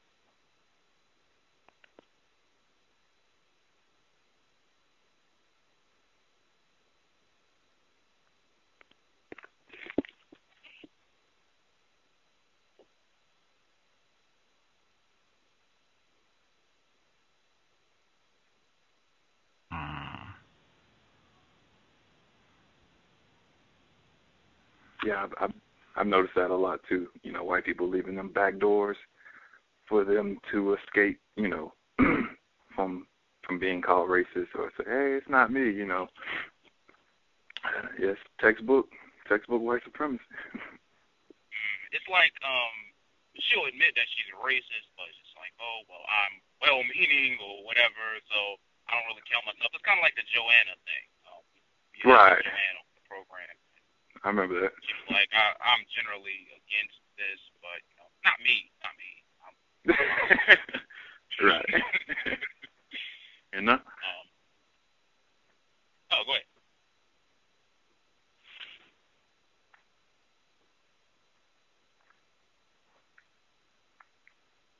It's, it's sort of like programming, you know, if you study information systems, like programmers, if if this is a system instead of an information system, it's the system of white supremacy, and white people are the programmers. Every programmer always leaves a back door in a program that they create, so they can slip in where they don't have to go through the proper channels, you know. And I see that white people do that often. They leave themselves a back door, cause confusion, you know. Well, it's racist, but I'm not one, you know. It's not me, you know, like you said. So that's pretty interesting right there. I've noticed. I actually, I actually do program. Oh, you do? I exactly, yeah, I know exactly what you mean. yeah, okay, see. well, I mean, I'm not a programmer, but I have to study it. I'm going um for a certification. Um, so I've just, I've just noticed that. Yeah, definitely. I I think that's excellent. Oh, okay, thanks. It, it's certain words you can tell that they're they're sweating when they say, "I don't recall," "I don't remember." Right. You know, and they they use that constantly if they're in a wall. Uh, you know, I can't remember. It may have happened, but I don't recall. I mean, you see people do that in court also. Right. Well, I think it's a way out of saying maybe or possibly, um, because I think what you're referring to is when Gus said, um, could this maybe be you practicing racism by continuing to have sex with black males, non-white males? And she said, well, I don't know, maybe. And, well, she said, I don't know. She didn't say maybe. You know, the question was, could it maybe her practicing racism? She said, I don't know. And I was like, well, um, so it does mean that you're possibly practicing racism. She's like, well, yes. So it's kind of like even even when you have white people that will attempt to be even a bit honest, it's almost like it's painful to them to admit like in in the most direct in the most direct manner, um, in frank manner that they you know, whatever that what might make them think that they're a bad person, something like that. I think I've noticed that a lot with the white crowd. It's okay when it's all in theory and it's technical, once you start saying, um, what do you do? Um, then it's, I guess they try to intellectualize, you know, distance themselves from thinking of themselves. Yeah, definitely. It's like committing suicide for them, you know. To end racism, white supremacy, that's just like committing suicide. That's why it's so painful for them, to be honest, you know.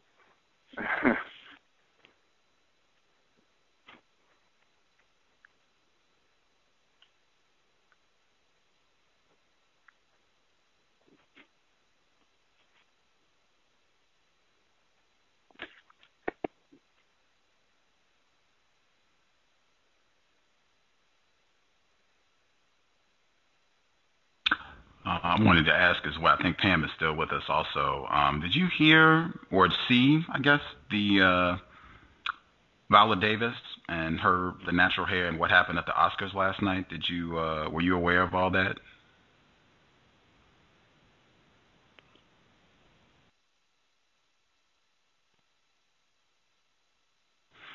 Uh, are you still there, Pam? I thought she was still. Oh, I'm sorry. I, I didn't hear who you were talking to.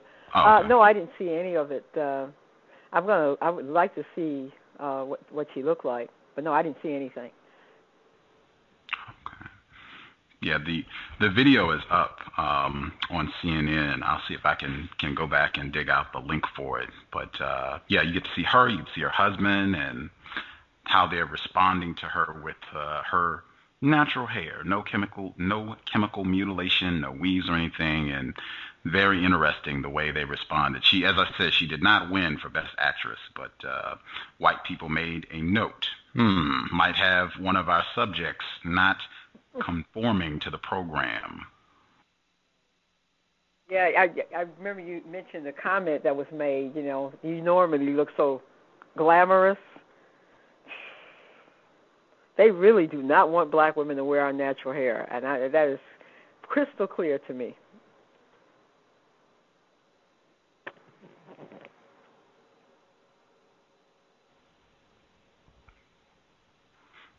Absolutely. I was. Uh, I don't know if we'll have time. We'll, we'll see if we'll have to make time at some point this week.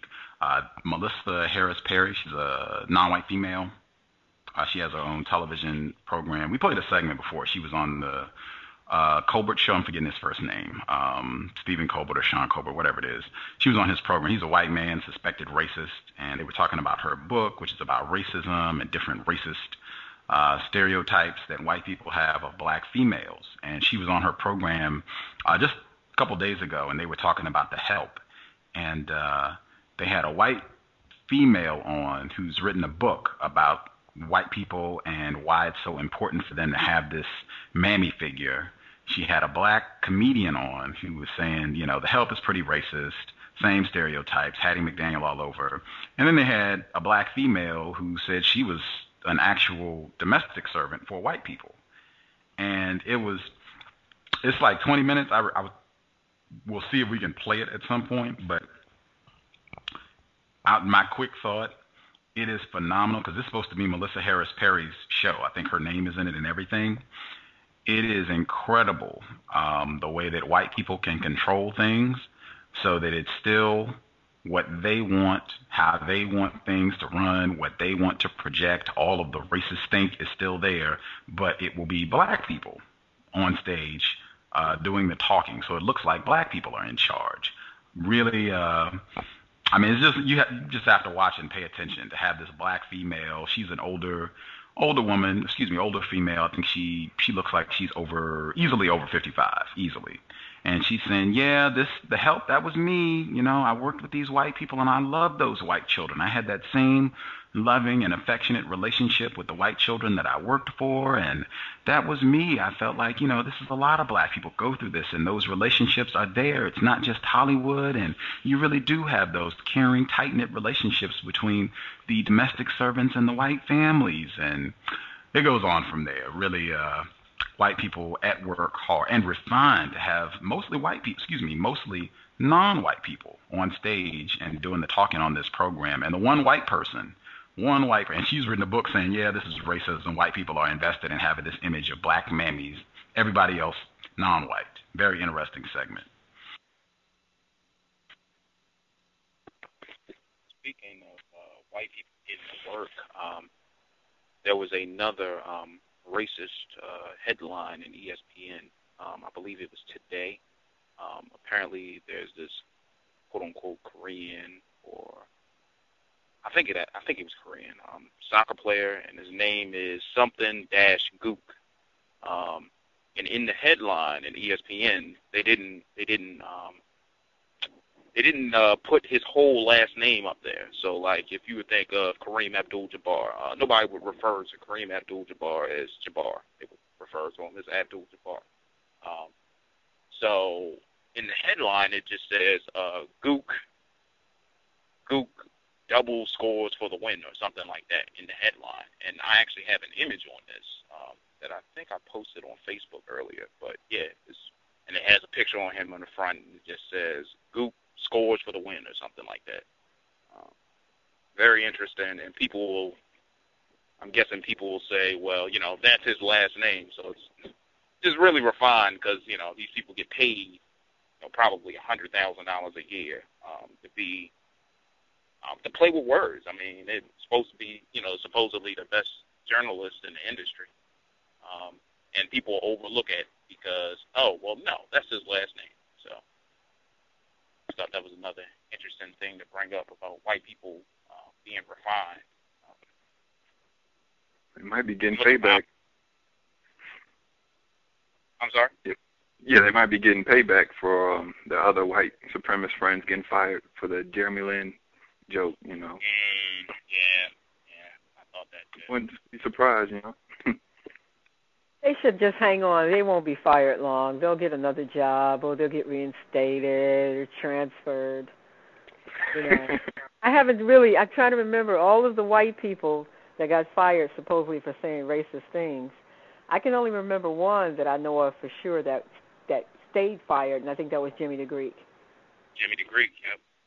And other than that, as far as I know, they've all either gotten re- and a lot of them have gotten rehired, making more money. So I, I, if that was them, I wouldn't worry about it. You know, he'll be those two guys. They'll be back in in business. You know, safety net, white supremacy. Yeah, we right. could argue that the reason they're being punished is not for their statement. It's just that they were showing a less refined version of racism, white supremacy.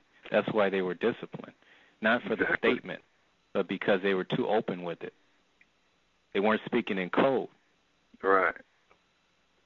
And also, you have to punish white people once in a while because you keep that whole thing going of black people supposedly having the power to fire white people.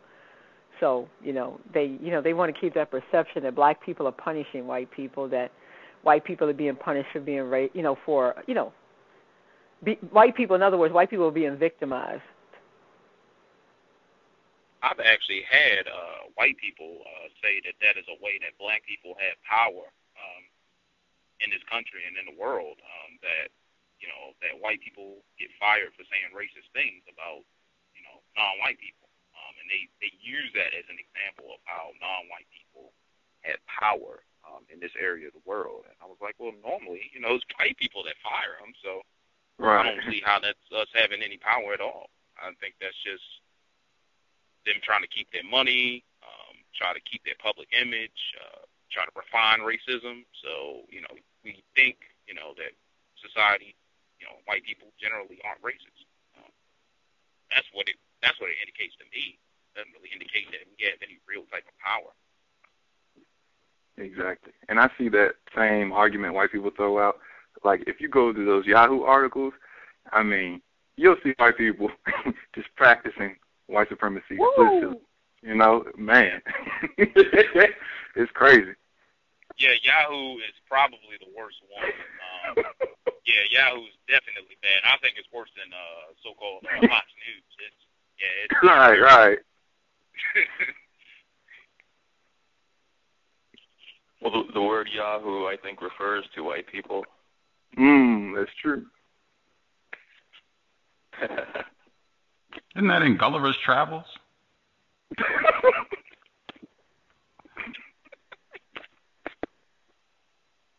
I mean, I think it. I mean, right? I don't know. What movie? I think it's in Gulliver's Travels. Uh, Yahoos. They. Uh, that's one of the words they use to reference the characters. Like white people love that book, book, film, what it, you know, whichever way you want to want to look at it. But I think it is in there.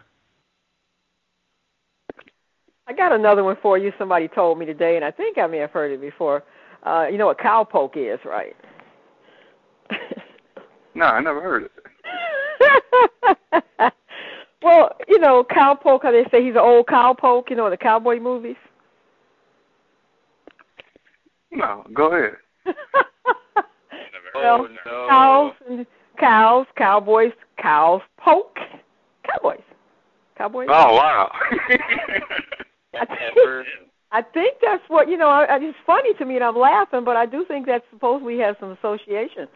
I mean, I was told that you know the you know because when you look back at old words that have lived throughout, you know whatever, there's the reason the words were invented for a reason. I mean, you know, I mean they they come from something.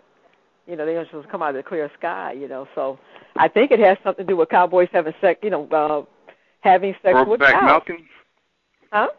like a Brokeback Mountain type of vibe. Well, cows, cowboys poking cows. oh wow. Bestiality.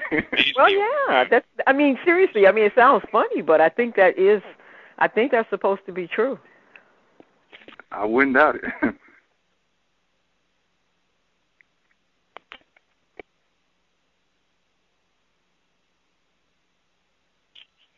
Yeah, I was just listening to um on the archives that podcast, uh, the cows with um I forget her name, but uh about Kin- the Kinsey report, guy Alfred Kinsey, who opened the door for pornography and homosexuality, took it off the DSM, and he was a zoologist before he became a sexpert, you know, so trifling. Dr. Hmm. Judith Reisman, that bestiality, if you, and I, I made a brief comment about the film Kinsey, because white people had to do a film to glorify this guy.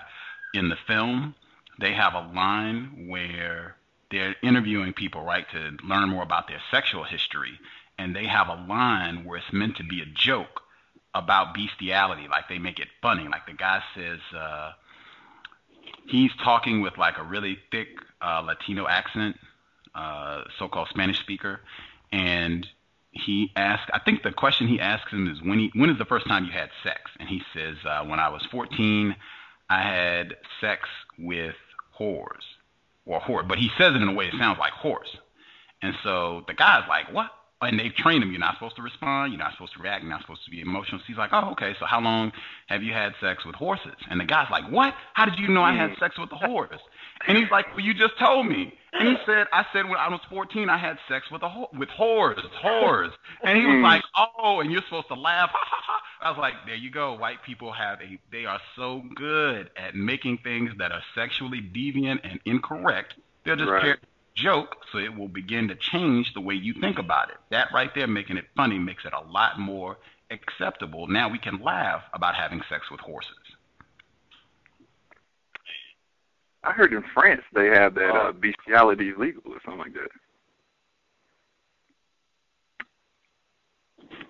I, I, I just read. I, I just read. Sorry, go ahead. Oh, I, I was just going to say, uh, and I don't want to tailspin, but uh, in Switzerland, I know they made incest. So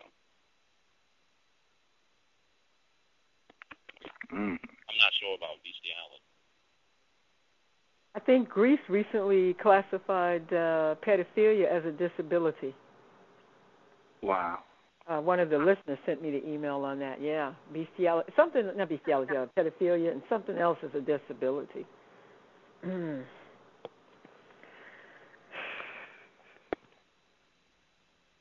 Yeah, I had seen something on actually on Facebook from some other um like YouTube type. It was it was this uh this media um you know what just all this you know YouTube type site but for Hispanic people. And so one of these videos was somebody posted on you on Facebook um, was about. I watched it. It was like maybe 20 minutes. I couldn't watch the whole thing. It was just disgusting. Um, but it was this white guy. He's like the correspondent. You know, he's just this chill, sit this like this like young younger white you know male like maybe 20 kind of looked like you know upper middle class. He's like you know got some tattoos and you know nice designer clothes. And he's talking about how dudes out in Nicaragua or something are having sex with they're they're they're coming of age having sex with donkeys.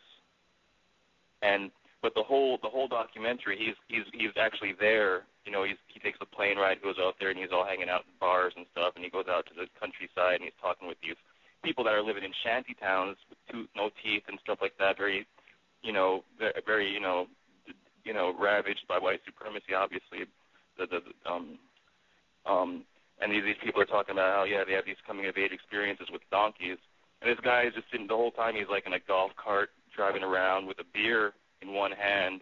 You know, he's got tattoos and he's talking. He's like laughing, like ah oh, these, you know, like wow, I guess it's what they like to do. You know, I was like, that's what that's what they they probably taught them that. Anyway, yeah. Problems white people. Wasn't there like it? Isn't there an old? uh I don't know if it's they, you know, because I've heard it referenced in certain things about the uh in Europe when they'd have a lot of sheep, that there was some relationship between the shepherds and the sheep, and I've heard that come up in different jokes and different films, right, too. even children's film. I I was recently watching uh this uh, film called Tangled. It's a CGI Disney film, and uh, I think they go into this one uh, inn, which is supposedly a Viking headquarters. I might be incorrect. And uh, there were two things that I mentioned. Uh, Gus might want to do another uh, children's program on this film, Tangled.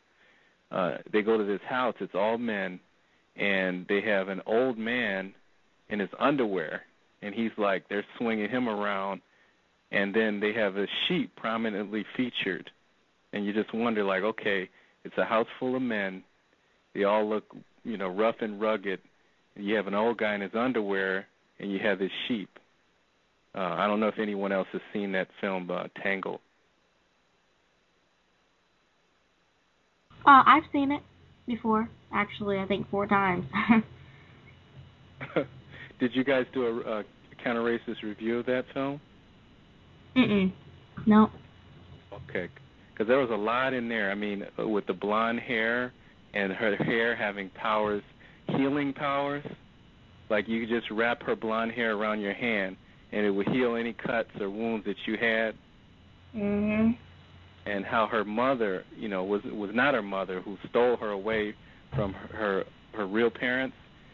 She looked to be a uh, Jewish or Italian, a lower caste white person and she had curly dark hair in contrast to Rapunzel's blonde, beautiful long hair that glowed in the dark also. Why why was it called Tangled? Uh, because her hair was tangled. It was so long. The it was based on the Rapunzel story where uh, she was put up in this big high tower and the only way that someone could get to her because her hair had some type of magic that she had to, you know, Rapunzel, Rapunzel, let down your hair. So the the knight who would save her would climb her hair up to the top of the tower because it was so long. But it, So it guess- wasn't tangled. It wasn't tangled though, was it? Um, or I guess just. Uh, I guess I see. Just Yeah, it was tangled. it was a play on words with that. It it got tangled. She used it for different things. She used it as a rope to swing across a ledge. Um, ba- basically, it was like her hair could do anything.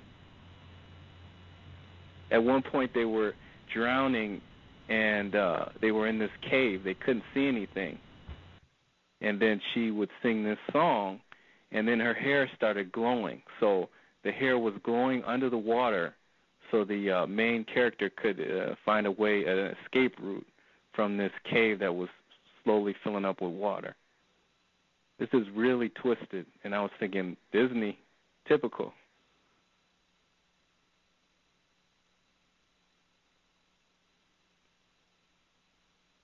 Did you did you um uh Justice, did you have some of those same uh did you notice some some similar things in that film?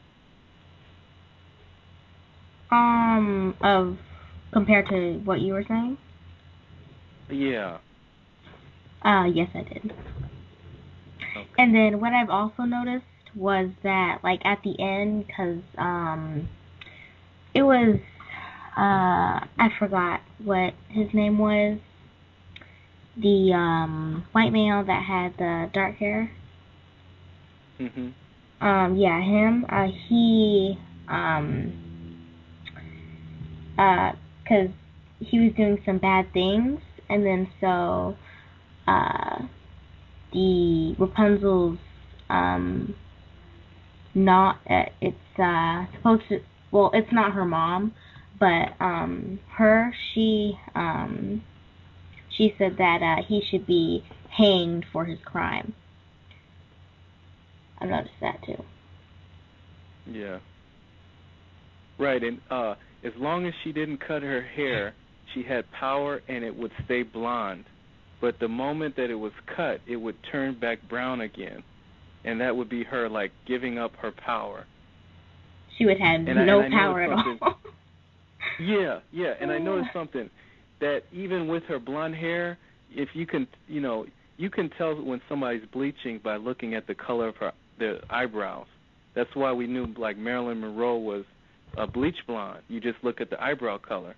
You know, some people actually go as far as dyeing the eyebrows. But if you look at the eyebrow color and the eyebrows are brown and the hair is blonde, you know they're bleaching. Now, this is a computer animated film and the the white woman who played Rapunzel's eyebrows were brown. So she's not even a real blonde. And they that's kind of like they could have just made her eyebrows blonde, but it's it's weird. It's like a distortion or a confusion. Even in a fake CG film, it's still another level of fakeness.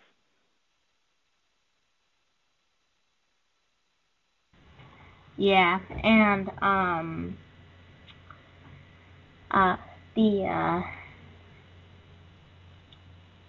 uh um Oh, I will. I lost it. Oh well. Uh, I, I think it should come back. Yeah. Oh yeah, okay, yeah, yeah. Okay. So, um throughout the whole entire film there is no non-white people. No non-white people. They don't even show like they don't show any non-white people in the background. It's just all white people. In the whole entire film, all non-white people and animals. That's it. I would say that the animals probably represent. Oh. Did the animals talk? No. No, they didn't. Oh, well, I would say that if the animals talk, they're usually representative of non-white people. Um, Yeah. But I, I've typically seen, um, and you guys pointed this out, anytime there's an absence of non-white people, the, the darker white people always stand for stand-ins for non-white people, where they'll inherit um, defective characteristics. Um, yeah, I, I've seen that a lot. Where if, in the absence of non-white people, if they're trying to p- portray some white supremacist uh, aspect, they'll they'll make the they'll make the darker white people um, degenerates or you know whatever. Gentlemen's agreement.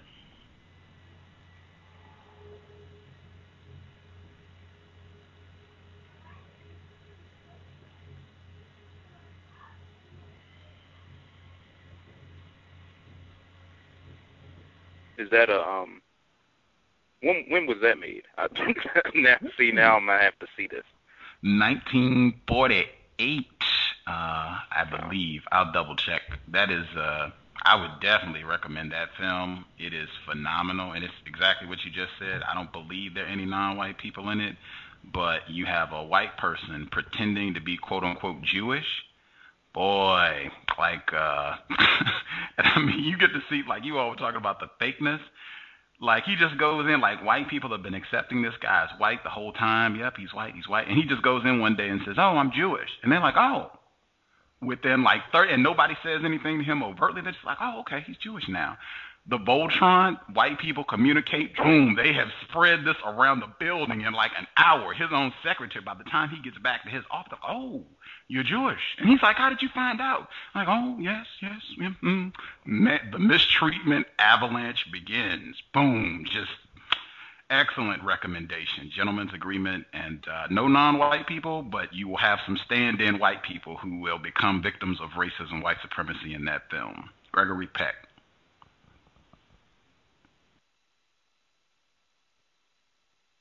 Yeah, that's that's generally what I noticed. Um, I'll definitely have to check that out.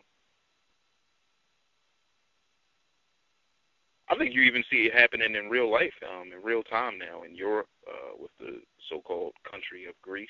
I think that that's clearly, I think, was playing out there as well.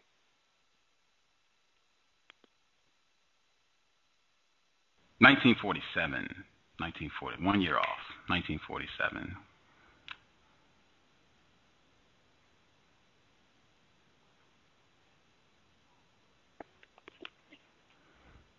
Uh, we will be back. We're doing two programs today, so I would like to uh, recoup, make sure we're rested and ready to roll. At least make sure I'm rested and ready to roll for uh, broadcast number two. Uh, that story, I just wanted to remind myself and the listeners about uh, you all mentioning Tangled and the power of the white hair, the blonde hair.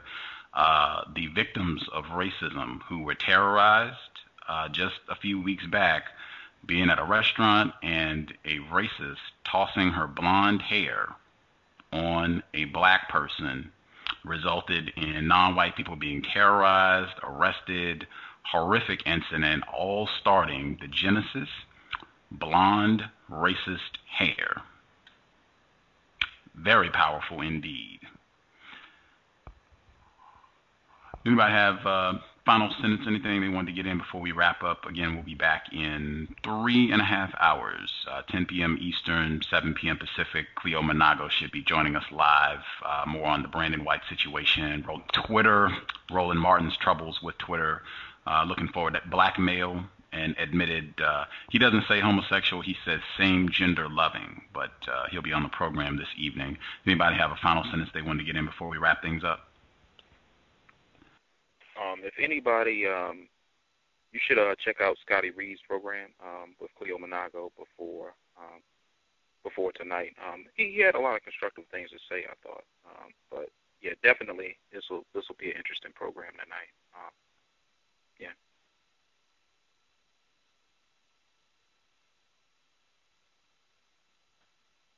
I couldn't Yeah. find.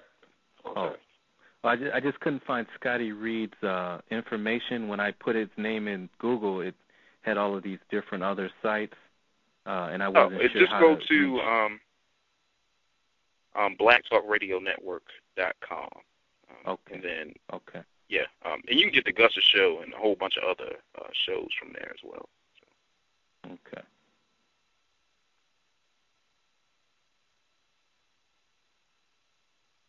Yeah, I, I just wanted to um, maybe remind Gus to um, not finish, I mean, to, to um, maybe, uh, at some The point, coffee shop, the coffee shop. finish Yeah, that.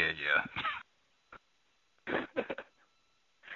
But um, yeah, I'm looking forward to tonight's broadcast. Should be interesting. Uh, um, sounds like Cleo's got some interesting views.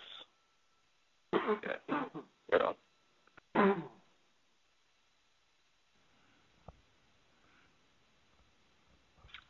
I'm looking forward myself. Uh, Mr. Yeah, blacktalkradionetwork.com. Blacktalkradionetwork.com. Mr. Scotty Reed's program uh, and many other uh, programs, uh, constructive material. Um, yes, we will conclude the coffee shop story. Um, I would have done it this past weekend if um, we had had the as scheduled compensatory call in. My plan was to do it then, but I thought we were going to have Mr. Manago on Saturday evening.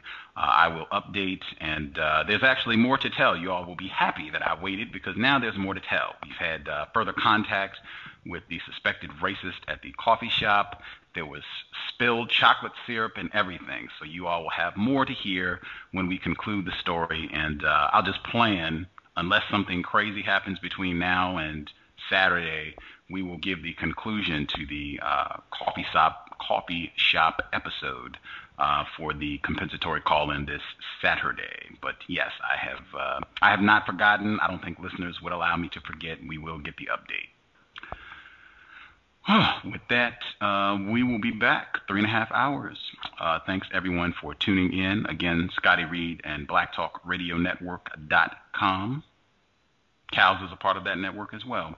We'll be back. Thank you, D Train. Thank you for calling in and participating. Reckless 2.0, D Train, and Vickiss. Excellent counter racist material. You can hit their archives to hear when uh, Olivia Straub was on their broadcast and uh, con- compare and contrast her performance and to hear what her confused victim uh, sounded like. Reckless 2.0, D Train, and Vickiss. We will be back uh, in a matter of hours. Uh, thanks everybody for tuning in. Context of white supremacy signing out. Nigga, you so brainwashed. I'm a victim, brother. Problem. You're a victim. Man, I'm a victim of 400 years of conditioning. Shut up. The man has programmed my condition. Mm-hmm. Even my conditioning has been conditioned.